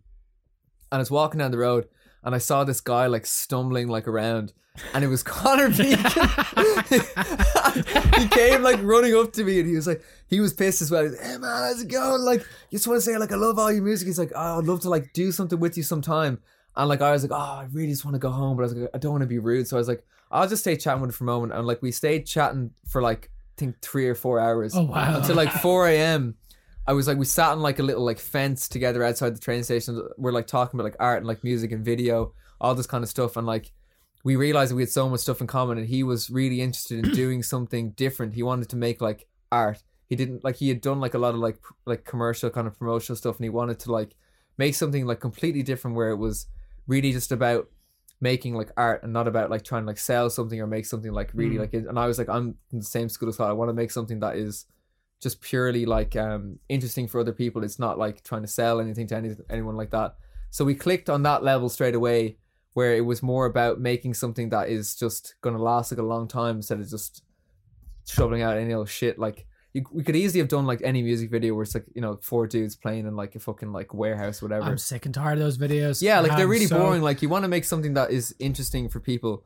So straight away we like clicked, and he started coming to gigs, and he started taking like videos of the gigs and pictures of the gigs, and then we worked on like the Slump music video together, and then we did Dog Days, and we've done like some more stuff as well. So But even like it's something as simple as like because you're going on tour. Was there's a tour for when is the tour actually? the tour is on Feb, I think February second, I think. But even year. like the side scrolling thing that he did, which isn't very simple, but just having the photos organized in that particular way, it's like yeah, those little things add a lot of more character to just the regular gig. Also, Completely, that, yeah. that man is such a such a fucking dedicated like Have you- photographer. Oh my Like, god, in, like- the little sis thing, he was running back and Oh, forth not and fucking that. I up mean, this like, angle like, and that we were in other angle. Voices and stayed in like the hotel. Like you know, we get back and it was like two or something. But like, you know, I think I, I like I was the last one to fall asleep. But I remember like he'd spend like an hour or two at like three in the morning just like editing photos. Really? he doesn't Yeah. sleep. Like he goes to sleep at like I think like four or five a.m.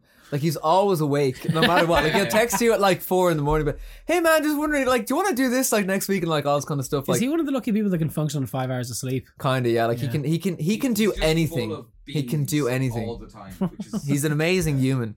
But like, yeah, he's the kind of guy. Like, a lot of photographers. uh I haven't like worked with really any of them. Most people that I work with have been like amazing, like straight away. But like, I know a lot of bands and stuff. They'll like work with a photographer and stuff, and they'll be like weeks trying to get the photos off them and stuff. Connor Began will send you the photos an hour after you finish the gig. What? Send you them that night. He's he's unbelievable. He's a machine. Like he's just so he's so quick at editing. He's so like he's just he's an amazing Fuck guy. me. Yeah, he's incredible. Oh my god, that's amazing. Well, so we're at the end of the part of the podcast now. Whether we have a second part, don't worry. But this is where you kind of promote what you're doing next, and then the next part is where I ask you questions that I would ask you if we were drunk in a pub. Oh, amazing. Yeah. Okay, cool, cool, cool. If you're cool this. with that, I'm cool. Yeah. um, actually, we have one more question. We're gonna wait till Zach comes in because Zach is facilitating it. But um, oh, actually, might as well ask one. He's not here, so I might as well ask the first one. Yeah, we're great. Uh, I always forget what they are.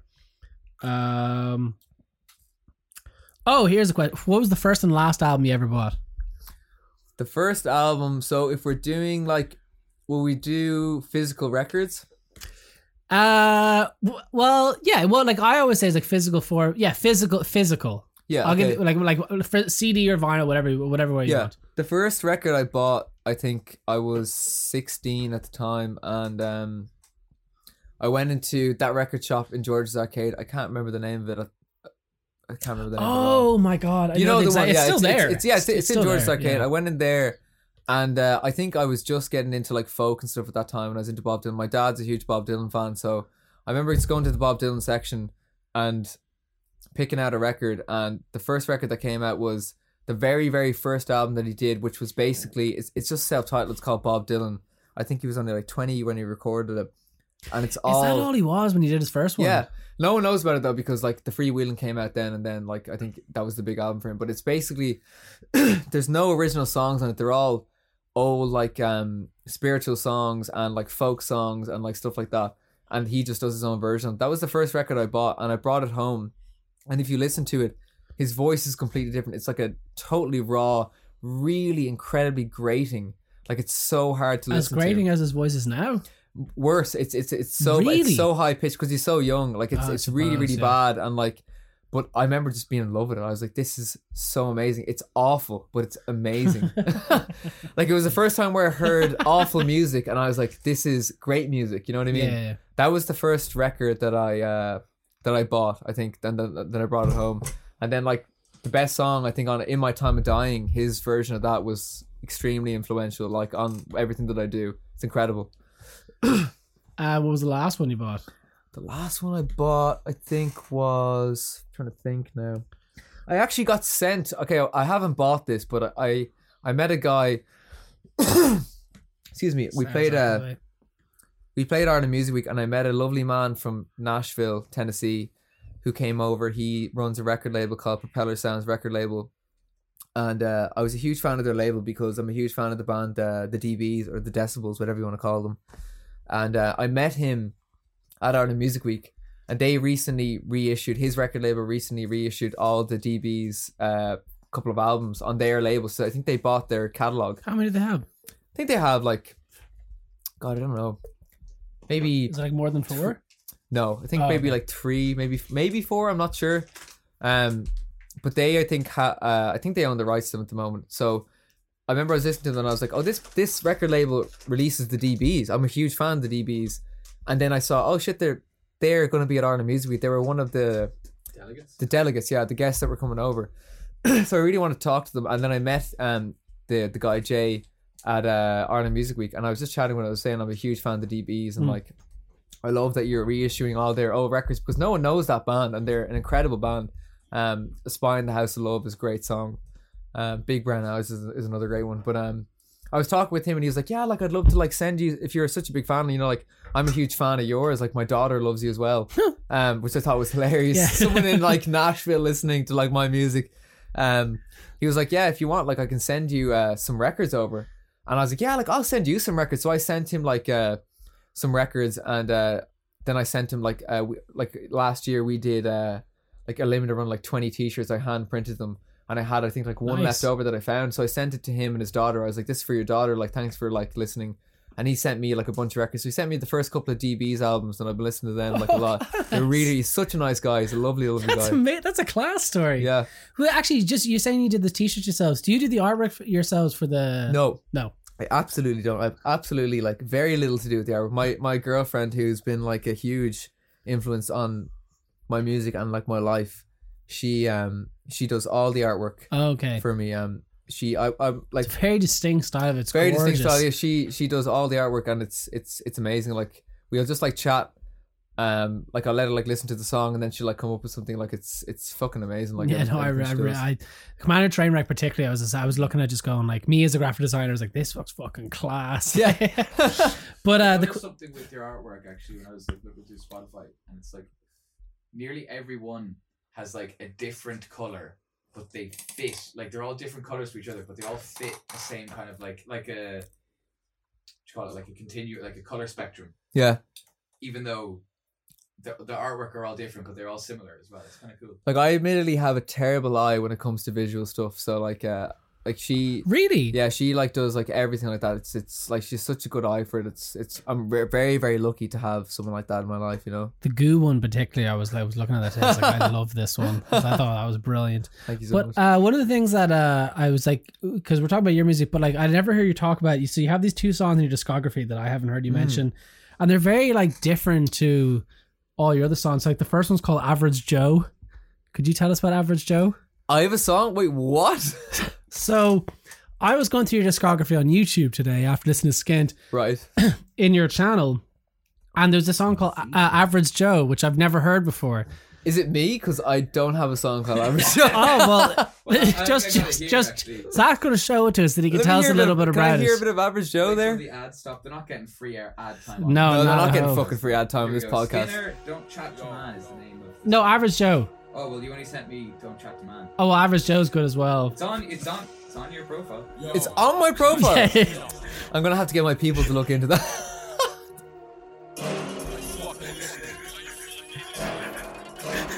oh, this is so me, man. Yeah, it was like different voice dialects, everything.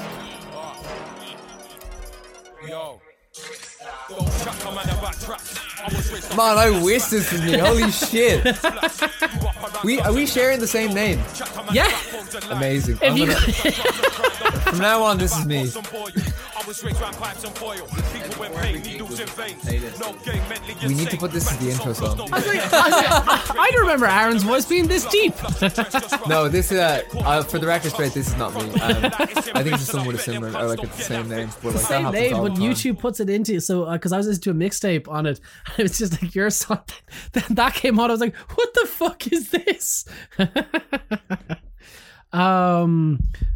Uh. Okay. Next question is: If you were to pick one change in the Irish scene, what would it be? If you asked me this a year ago, I would have said bands stop wearing really shit suits because that was a thing for ages. Where like it was always like just like bands, you know, like four du- four or five dudes, like wearing like really bad suits, trying to be like the same thing like over and over again. That would be the main thing. But uh, I think now. In the last year, I think a lot's changed. Like that, like I always hated the that term post punk. Like No, I, I I, I, po- I love yeah. post punk music, but I think that the way it was used in the media, particularly in, in, in Irish, like it was grabbed onto like a very few bands who were not post punk at all in the slightest I way. completely agree with you because I've listened to bands that get the post thing before, and it's just like it's just a collectivism term at this point. it has- is like it, it became a sensationalized media thing, like Britpop did, and all that kind of stuff. And to me now, it's a dirty word. Like I don't, I never use the What, term post punk. post-punk? Yeah, I it's never. ironic because I feel like post punk has been used as a way of differentiating like rock bands from what was really popular like 10, 15 years ago, like Blink 182, or Yeah. even like classic rock, or like what was that, The Darkness, or you know, not Nirvana so much, but you know, like classic Guns N' Roses is like rock, ACDC's rock, so people don't want to say rock. So post punk Yeah, what became the this thing of like more intellectual rock or something. no, I, don't. I feel I, like thi- that. I, I think it, be, it became a thing where like like No, I'm grand. Thank you, Bar. Um, like post punk in its in its like you know like fetus state when it first came about was was very much so about like individuality and including things in punk music, if you want to call it that, like like that that weren't there. So like you look at like disco, a lot of reverb, a lot of weird kind of stuff like was included. The stuff that came out of Ireland in the last you know five or six years had none of that, in in my opinion. Anyway, it's like the core. So I don't understand why it was called post punk because to me it was not post punk at all. So change like going going from that like time period like I think now in the last like year or so, it's completely different now. Like there's a lot of bands coming out who are very original, extremely original. Um, and it's not taking off like a lot of those bands like Joy Division stuff like that that like a lot of other people would have taken off. It's very, very original and I'm actually a huge fan of what's coming out like at the moment. There's certain Irish bands that I can think of that are actually attributed. They're called post punk, and you listen to it, and just straight away you're just like, no, it's mm. not. Like it's, It's, not. at all, no. It's just rock, guys. Rock is rock it's more a dirty word. post rock, if anything, Yeah. yeah. Yeah. in my opinion. But Then anyway. post rock is like you know like enemies or like you know and so I watch it from afar. yeah, like, yeah. Have you ever listened to post metal? Actually, No. No, I've listened to never it? listened to post metal. post metal's actually. pretty good. Is it? Um, that but sounds like something that I'd like. To but a lot of it kind of goes into djent, which I'm not a fan of, which is like the eight string guitars and stuff like. Yeah. But uh, there's some really good stuff. Uh, I think like Russian Circles are considered post metal, and they're like I've shown you them. They're uh, an instrumental band. They're fucking amazing. The new album out this year actually, but they're very very very good. You guys Yeah. ever listen to Postman Pat? Oh fuck yeah, I me, love post man. Pat, man. Yeah, man. Good that old guy Pat. was the shit. He is so friendly. his black and white cat. I think like when you talk about like post punk, what I didn't like about that period when like specifically like you talk about like NME and like pitchfork and stuff like taking like the Irish post punk scene, like a lot of that music was like very macho and like you know like oh you know like it's it's totally taking away from the point of what post punk was supposed to be in the first place, which was like individuality and like you know like people who were like accepting of everyone. I Mm. find like the more aggressive side of it is not what I identify with in my you know in my own life or anything like that. And I found that like that's what it became. It's like a very stark, boring sound, you know, straight away. Like it's it's it's not what it's about. But like the bands that were attributed to in Ireland, like we won't name any. We them. won't name them. But um, like you kind of knew it straight away it's this kind of brooding, almost. But it would go, it would lend more of itself to noise than post punk. Yeah. Like it was kind of like it was very strange. Eh, oh, a new post punk. It's like no, they're not. Mm. But it's just a marketing term. of course It's it a market- is. like yeah, of course is it a is. marketing term. And like I understand that the bands that were categorizing that had no had no I'm- play in that. Oh no, it's not. It's not the band. Oh, There's, no, bands there's make great there's- Oh, there's no if we talk band- about the same bands. I'm like, I've no, no, no, no. I don't think we are. But there's like there's no band that co- I don't like most bands that I'm speaking to do not classify themselves correctly as no, not correctly. They will not classify themselves the same thing that a music reviewer or a or a journalist would classify you the see, band that, as. that's the thing. You see, like I always say, like music journalism is just so lazy. It's shit at the moment. I have no problem saying that music journalism is absolutely in the toilet. It's the worst it's ever been. It's like so lazy. It's so Copy-paste. clickbait. It's it's dis- it's so destructive for so many people. And I think that it should be said like now that like if you're a good music journalist, you want to do something like different straight away because it's absolutely in the toilet. Like no one's even trying anymore. You know what I mean? Mm. Like In it's so shit. Like who even reads anything anymore? in fairness, are we thinking about music journalism as like on the like blog and print space or whatever? But, yeah. like if you think about like YouTube or podcasts, like that's some of the best. If you would say, like, it's it's taking over like print print like music journalism is dead because no one's buying magazines but like blog music journalism is absolutely atrocious like yeah, yeah. and like i understand to a certain extent why it is the way it is because like websites make their revenue from ad clicks and they make Yeah. their revenue from people coming in. So you need to post about you know like the biggest thing in like the news that week and stuff like that but and you need to post the most sensationalized thing. But there is a part of me that's also like well you could do something different. You could like try and make your own scene and you could talk about things that are actually interesting. Yeah. Whereas like it now it's like if you read like most reviews of like what a lot of outlets I'm not going to name them but like what a lot of outlets are doing even in Ireland and stuff it's so boring it's incredibly boring But like even like I used to get very bogged down with reviews and like constant. There's a few times where like we've been doing like our sh- the show that we do together, and I kind of go like, oh well, this thing, and I've eventually stopped. But the ones that like I used to get really bogged down by Anthony Fantano was one, but I do agree. But then I realized it's like, oh, I don't actually really care. But the thing is, when you actually start reading reviews from other sites that are really poorly written, that are just scathing of a band, you're just like, Yeah.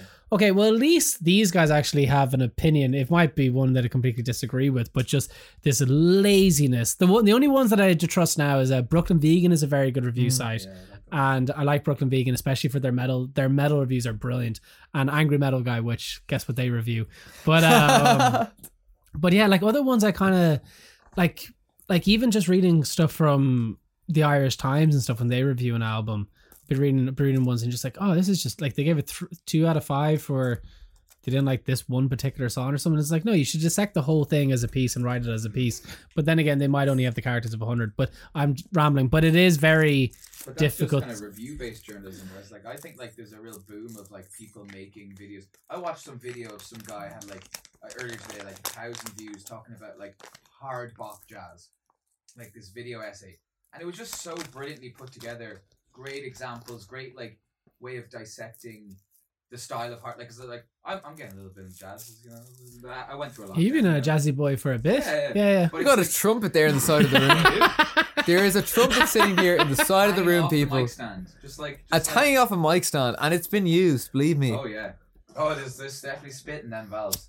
Um, but yeah, there's loads of great like people making content, let's say, about music now that like Yeah. is probably better than like you'd get some things back in the day, some television things, or some passionate like you know journalists or whatever. But if you think about the journalism as like people just making stuff that's not music, but like discussing it or talking about it, there's loads of great even podcasts. There's like that like uh, dissect podcast. Oh my god. one- Have you listened do- to it, Aaron? do- No, I haven't. no. Oh my god. the one on to Pimp That's a good- that's a- that's- is that's one you're really it's like, like. It's like a, it it it it, it, it Fireboy really gets another into one. it in such a way that it's like reading a kind of like like a thesis kind of thing, and it like it. it I mean, I love that album. and I had my own interpretation of what that album meant, but then you kind of listen to this and you're like, "Wow, I didn't even think that you could like analyze such things." Again, not that that's what you make music for, but in terms of like when you love an album and you hear someone point out these things, then you get even more like listens out of it. Another brilliant one was mu- music. It was a Music Exploder? Song Exploder. Song Yeah, Exploder. Have you ever listened to that one? No, I'm so bad for podcasts. get I these- am on one right now. Well, they get basically what they'll do is they'll get an artist in. Like the one, the one that I first listened to was CHVRCHES, and they were doing that. Oh no, I can't remember how it goes, but they had they, basically they had CHVRCHES on, and what they do is they get every member of CHVRCHES, or they just get one member and they break, but they'll break down the song bit by bit by bit, and the So- recording process. and the recording process, like every little aspect of it. See, I like that. That- that- Oh, like, you'll that's- love, That's you'll actually, love. yeah, yeah. So like Trent Reznor was on it from Nine Inch Nails. Um, Corey Taylor's one, even though Lianne Havas was on it. I like. I'm not a big Slipknot fan, but even him breaking down, it was a song off. It was the album after the Grey Chapter, but um, he breaks down this song which they had a children's choir singing it and stuff. And it was just to hear the isolated vocal and the isolated drum and stuff, and then you had then at the and at the end they play the full song basically. So they show you each isolated bit. And they tell you exactly how they came about making it, and at the end you get to hear the whole song. It's a fucking unreal As podcast. opposed to like They can be like 40 minutes long, like. Wow. As opposed to the older forms, that would that's much more like that has longevity, as in like people will still seek out like the dissect podcasts or or the song exploder stuff Hmm. from years back, whereas like that's not really I don't think hasn't really been the case. Obviously, there's been examples of great music documentaries and and stuff. But like, Yeah, but in terms of I don't know, it's like the yeah, the people people will seek, and there's so much of that good stuff coming out. Um, It, but it is kind of like it's one of those things like music reviewing. I find kind of we a weird one because it's very hard to find like a site. Like as I said, I really like Brooklyn Vegan. I think Brooklyn Vegan is a very um what's impartial reviewer thing. Yeah. But sometimes like I find like when I'm reading these reviews and like obviously it's a review, it doesn't really matter on your personal intake of the music, but occasionally it kind of bothers me where they just hate on something for a very niche Yeah. thing and it's But it's because they're, they're subjective and like Yeah. I think we're there's a lot of people looking like at like music in, in nowadays. I found that working in the shop. It was like I remember like Tyler the Creator's new album came out, and uh, yeah, Tyler the Creator's new album came out, and there was like some kid in the shop buying Igor or something, and I asked the guy, I was like, "Oh, like, do you listen to?" I just made Yeah. small talk with the customers, or whatever. Sometimes I was like, "Oh, did you listen to the new album? It was like out the night before, like literally like t- less than you know ten hours ago." And he was like, instantly, this like seventeen year old Asian was like, "Yeah, I think it's like you know." Probably like in my top five, Tyler the Creator, or like he's like instantly like sectioning it off. and, Yeah, like, you know, yeah. like quantifying it. It's like this has been out for so little, and like again, it's nothing against like people do that, but it's like it's a weird like why do we feel the need to like Categorize, Categorize and stuff like that. Yeah. like I, I can never pick a favorite like anything really. I mean, I have things that I love, but I'm like if someone's like, "What's your favorite album?" I'm like, "Oh fuck," well, it's probably Adrianne Lenker songs, but that's like if, I, if I had to. if I had to, like if I had one album for like a desert island, it's that one probably. But uh yeah, I don't know. People get like really like trying to categorize like rate stuff, and I, I don't know that aspect. I think is really unhealthy. But then when you have like these like little video essay things, it's like people are only making that because they're passionate about it. Yeah, And in much the same way that someone is passionate and makes the art, these people have put the passion into creating this like essay about something. Yeah. I think that stuff is great. completely. Yeah, like I think, like one of the biggest problems I have with like, so like journalism, like reviews and stuff like that, is that no one is taking risks on new bands anymore. Yeah. like there's so many like really like fresh and like new bands no one will touch them it's the same with like it's the entire industry really like, it's like record labels Mm. publishers promoters like no one goes near anything that's new they're like this they, they find something that works like this works you're that you do this or that's you know like we, we don't we don't we don't do anything with you basically Yeah.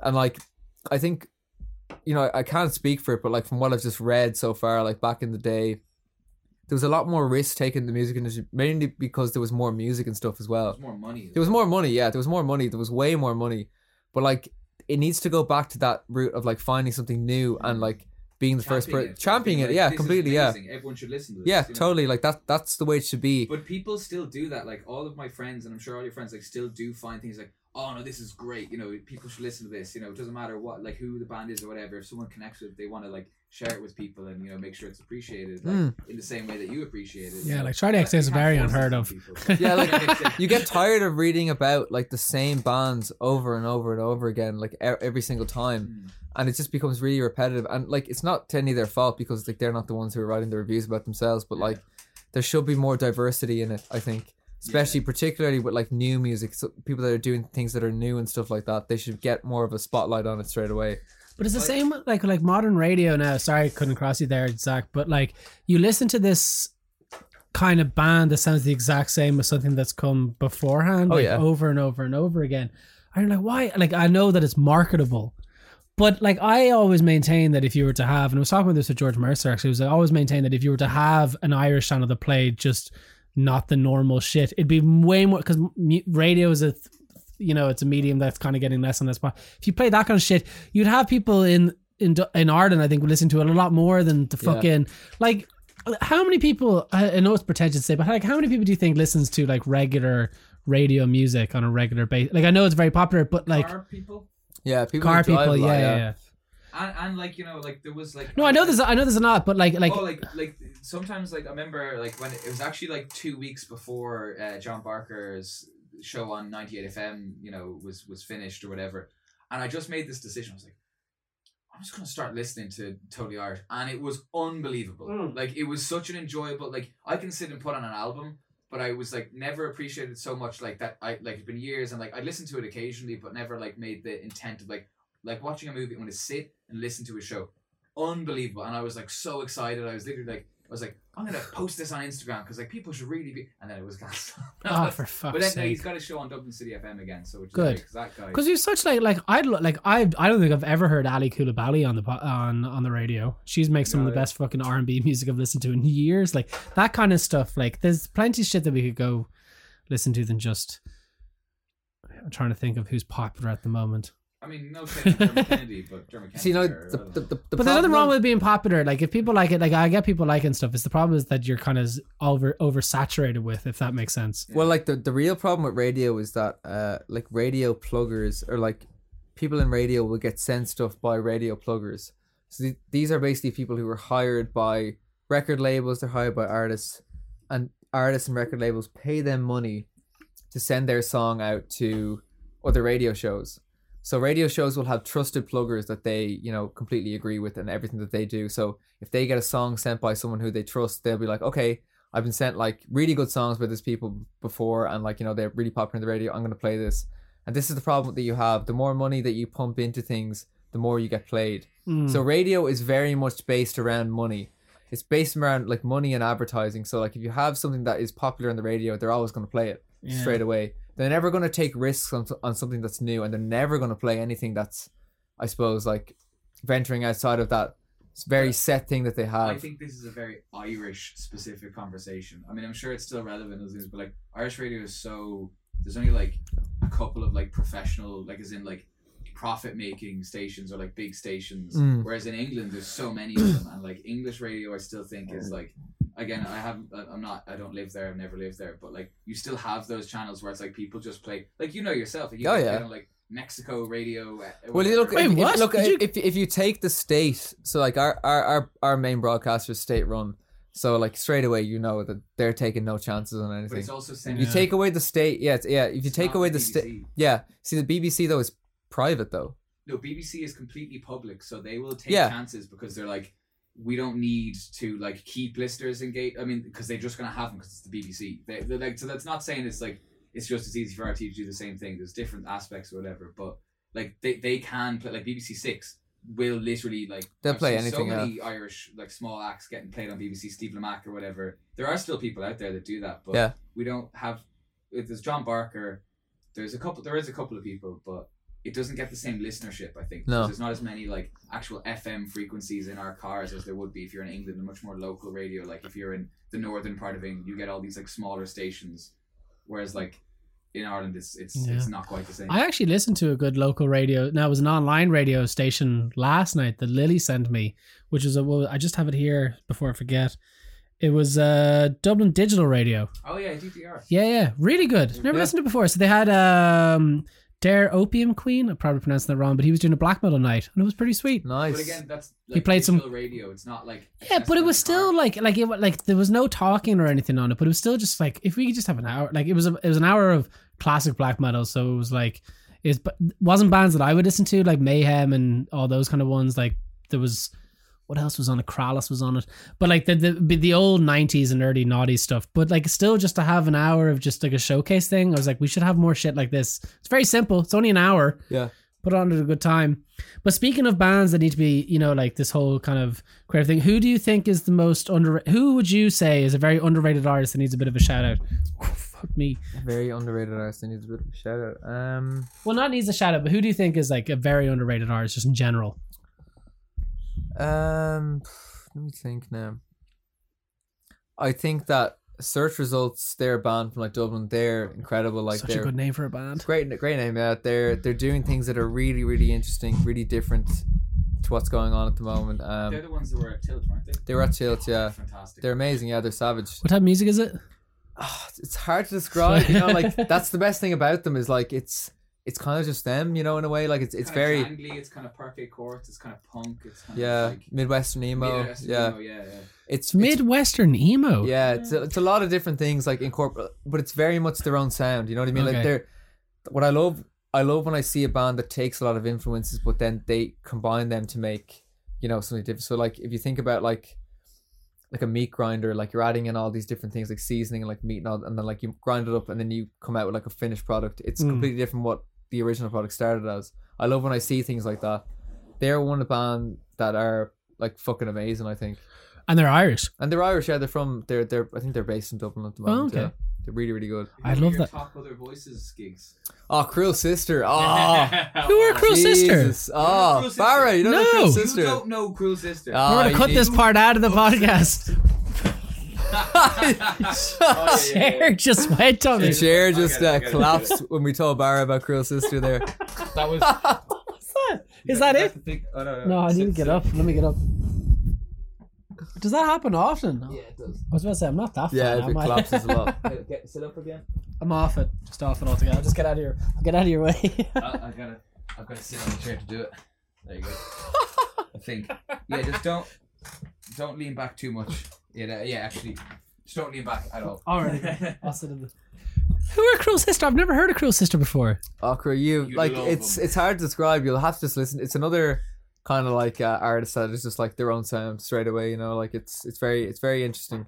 Did you ever listen to The Garden? Actually, Yeah, I listen to the Garden. Yeah, man, I just got into them. They're unreal. like the Garden. Yeah, I mean, like I look, I love some of the Garden stuff. yeah, but a lot of it. Sh- a lot a lot of it's fucking yeah but uh some of it's very interesting like I, I like what they do like it's it's really weird i also like the fact that they're twins It's Yeah, yeah, it's very bizarre. interesting about that um I like only they've been going for years as well Yeah, so like I only so uh Spotify recommended to me so they had an album in 2018.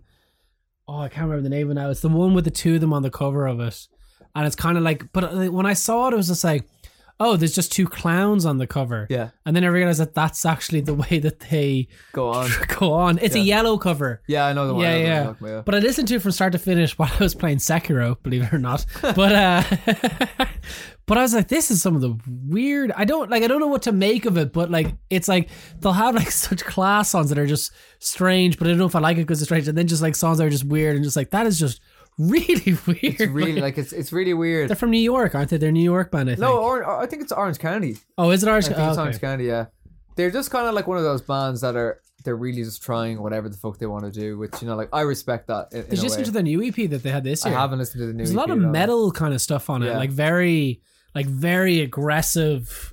Like I don't want to say hardcore punk, but like it just. I was like, oh wow, this is a this is a big difference compared to what the Yeah. the last couple of stuff have been. before, yeah.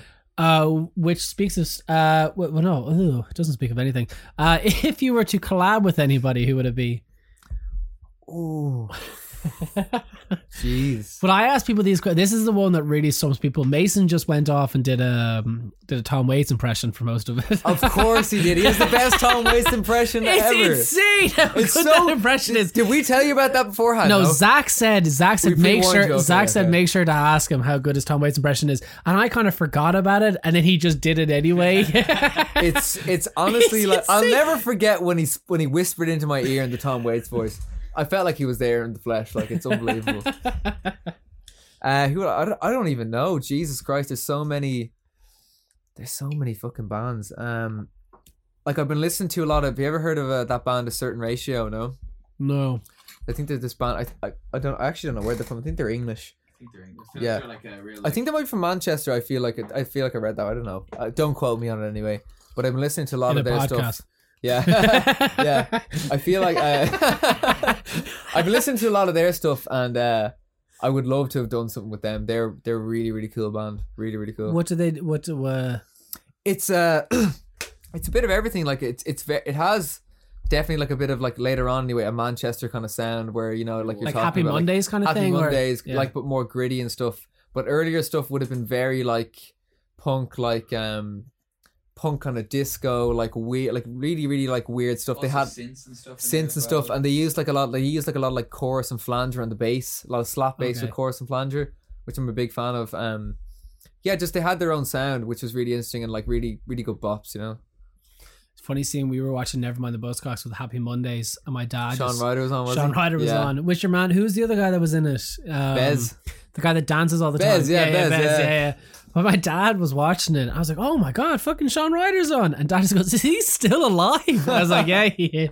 Have you seen Twenty Four Hour Party People? No, the movie where Alan Partridge plays. What uh, is that? You've never seen that? Oh, I've never even heard of it. What is this? It's a it's a it's a, mo- it's a movie it's a movie based on the hacienda and like the Manchester scene in the 80s so it like features like I was going to say Alan Partridge, by the way. It's not Alan Partridge. That's sorry it's Steve Coogan Steve, Coogan. Coogan what I I mean he's Alan Partridge to me I'm a huge Alan Partridge fan um Steve Coogan plays Tony what's his name I can't remember his name full Curtis? name no he was like a manager for a lot of those bands and he Alright. owned I think he owned the hacienda but you should definitely watch it it's it's amazing uh the Happy Mondays in it are incredible Where are they? Are they actually like they depicted in it? Are they? uh no it's, I think it's actors playing them but uh No, I know it's not them, but like Yeah, no, yeah, no. It's all about like uh, uh, Joy Division, New Order, Happy Mondays. Who Oh, else I is have in to it? see that. Stone Roses. Stone? Roses, I think, are in it for a bit. Uh, can't What's got the hacienda? Yeah, you know, like that club in like Manchester, like back in Not the the day. pub No. on Capel Street. It was like the birthplace of like a lot of like you know Oh, like the no, I Manchester scene and watch that. stuff.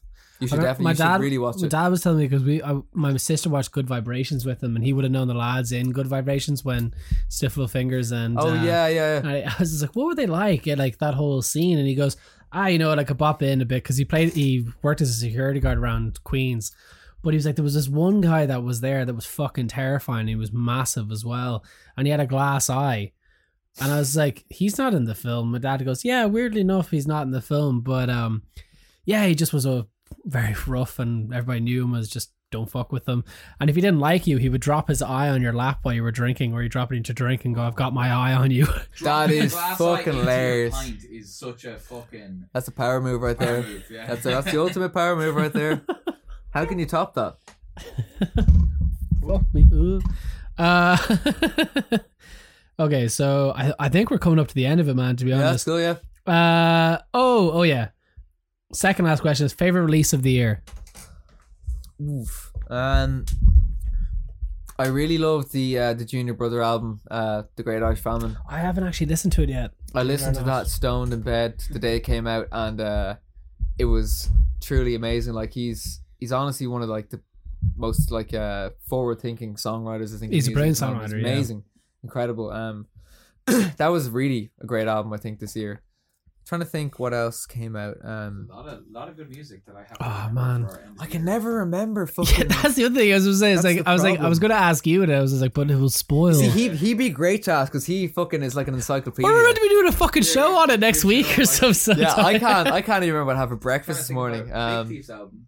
Oh, Big T's album. Was that this? Oh, me that was yeah, this yeah. year. Yeah, Yeah, that was amazing. Yeah, incredible. because uh, was it? Gateway drug into the world of Big That Thief. was that was the, that was my introduction to Big Thief. Was that album actually? Yeah. That's what got me into Big. I, I like I, I hadn't actually listened to them beforehand, so I can't really say that I wouldn't have been into them. But that album was insane. It Flawless was amazing. pretty the way much, it was yeah. recorded, everything about it. When you told me like it was done all live, Yeah. Oh, that man. They only play live. like that is just like it's mind-boggling to get that sound live. You know, from like a like an like a studio engineer point of view, the technicality and the mic placement and everything must have been insane for that. It's like a lot of it, not like obviously they're all amazing instrumentalists, but they're not very flashy, which is like the thing that like I think, you know, is that I love about them is like Buck Meek or whatever. He's an incredible guitar player. If you think Such of a good name for an artist guitar as like well. voice, yeah. you know, it's like it doesn't. He doesn't play like solos, but it's like like even the, if He does serves the solo, he song, serves the song, right? yeah. Like, he'll have a really dissonant thing that like in isolation sounds like it should be on a fucking no wave song,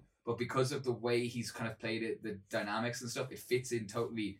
Or like if you played it on a different instrument though, it would sound like why is this like abstract jazz coming in here or whatever like. And the drummer as well, he's very soft. Well, when mm-hmm. he, he can be very soft you know, which which again helps for the Yeah. live recording thing that he he could just play the volume where you could probably have a conversation while he's playing the drums. Can I ask wh- what is di- like? I know what dissonant in terms of death metal means, but I don't know what it means in terms of jazz. Is it just kind of just? It's just not.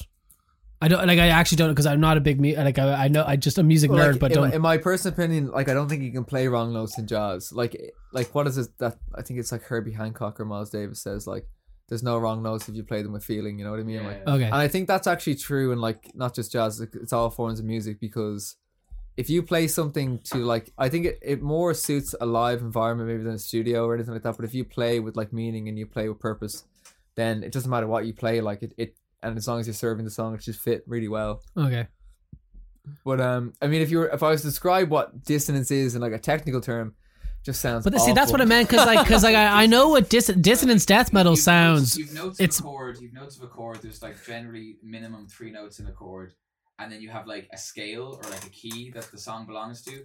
And a dissonant would either be like generally like the an interval that just kind of sounds tense, sounds Right. wrong, doesn't sound. It's basically sounds wrong. And so, but like you have to kind of use dissonance in such a way that like if you just play notes that are all wrong with the wrong feeling, sounds like shit. Yeah. Like, in jazz, they'll like use notes that are like slightly out and just bring it back down to a note that's within the chord or the key. Okay. If you think of it like if you're playing like a really nice song on, so like you have someone sitting there like on a piano and you have someone playing a really nice song, like I don't know, like the the team from the Deer Hunter or whatever, and then you just have some guy comes up to the piano and just slams his hand down like wherever he wants, like that would be like a classic. Like interpretation of what like dissonance is, a very extreme version, you know. Because because I know when you say it's not not a genre specific thing, like uh, well not a, not not a sound you can't explain it like in terms of like you know notes and stuff. Dissonant death metal there's a very particular sound to it, But so see, I feel like dissonant death metal works a lot better though because it's uh, meant to sound hard. it's it's, yeah. it's supposed to sound tense and like you know horror, but also there's so much fuzz and low low low resonant frequencies going on that like it's not as it like they kind of meld a bit better. You know what I mean? Yes, that's why I asked the question because I know exactly what it means in death metal, but I don't know when you hear the likes of say like Big Thief doing a dissonance thing or or Or like dissonance to like Western ears is different to like you know like the Middle East or Yeah, to, oh, like, completely Asia different, yeah. or whatever. It's like because like th- all that is based dissonance is basically based off of like what fits within the Western idea of a scale, which is a very like the Beatles kind of sound in a way. It's like you know, oh. or like classical music kind of. You know, it's like this this box, but like Kind of major you go sounding. outside of of that Western history, and it's like you go to like microtones, which like doesn't exist in Western music theory. You know, you can be like a, a PhD in music in the West, but like you don't know shit about microtones, which are like in between of the pitches, like that we have set out on it. I yeah, I have no idea what my. Yeah. I remember you trying to explain microtonals to me, and it literally was my head just going. I don't know. it's managed no because It's it like- because like but if, the, okay, when you the Western alphabet, yeah then you start having these like things between the letters. no because like I know when you listen to music that has it like what was the one that I um uh a band that I think showing them to you. Have you ever listened to a band called Orphan Land? No. They're they started off as like a they started off as like a death metal band, but they just became a metal band. But they use like microtonal music in death metal, and it's amazing. Yeah, yeah. They have an album called The Cave that's fantastic. Um, but yeah, would highly recommend. There's no screaming or anything involved. It's just microtonal mixed with death metal. It just makes a cool sound. But uh, to end the podcast, believe it or not, Yes. we're ending it. The final question that I always end it with is, uh, what do you love most about what you do? What I love most about what I do. Um you know, like I think it's really rare where like you get to get up in front of like, you know, 50, 100, like 200, 300 people and you get to express yourself solely how you want to and not get arrested after doing it. and I think that's that might be one of the best answers. I think that's probably the best thing about like what I do is that like it's a free reign to just be like exactly what you want to do like in front of like a load of people and you know no one's judging you in fact they're sometimes not all the time they're they're vibing when they like it you know like how like how often can you say you do that in your life Mm. you get to just be completely yourself in front of a bunch of random strangers like that's why I love performance so much it's like if you get up there and you just get to be exactly what you want to be for that 30 40 minutes you know whatever you want to call it That's a fantastic answer. uh, well, I guess we'll leave it there. Also, before we go, obviously, if you fuck me, that that's like Mic the just fourth over. time it's gone on. If you have anything to plug, uh, you can work away right Of course, yeah, plug the shit out of it. We got a tour coming up uh, in, in February. It starts the first week of February. You can get tickets uh, online. Go to my Instagram if you want to find it. Um, I've also got some. I can't say what I have coming out next year yet, but there's a lot of big things coming out next year as well. Possibly some traditional Irish. Possibly some, some trad Irish. Who knows? Um, and I think can we plug the. Can we plug that?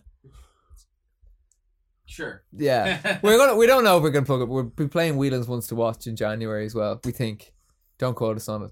They asked Keep us to do it. watch out for Whelan's ones to watch. Yeah, that's in January. Other than that, though, consider February like to be the next kind of thing. But uh, yeah, that's that's. I think that's it so far. Doing a lot of writing. Got any house parties? They want some music. I think We will play house parties. Like we actually will. Just we we literally will show up and play a house we, party. We have enough gear to like you know fund a, a small record label. Yeah, but you need to you need to give us like you know like possibly a month's notice so I can Yeah. you know arrange it with work and everything. We'll but we will stuff. we'll show up. We'll do it. Like get the speakers, We'll get the amps, We'll do it. We'll do we'll it. do it. Yeah. Well, I guess we'll leave it there. Some gnarly punk shows. Thanks so much for coming on, man. No worries. Thank you for having me, Bar. No Thank you very problem. much. So that's the end of our episode for this week. I just want to give a quick thank you again to Aaron for being our guest. And like you said there, Skinner is going on tour in February. They'll be playing Galway, Dublin, Cork, and Limerick. So you can get tickets over in his bio on Instagram. And uh, yeah, if you just like that episode, please give the podcast a follow. It greatly helps us out. And I hope you have a lovely day. And thank you very much for listening.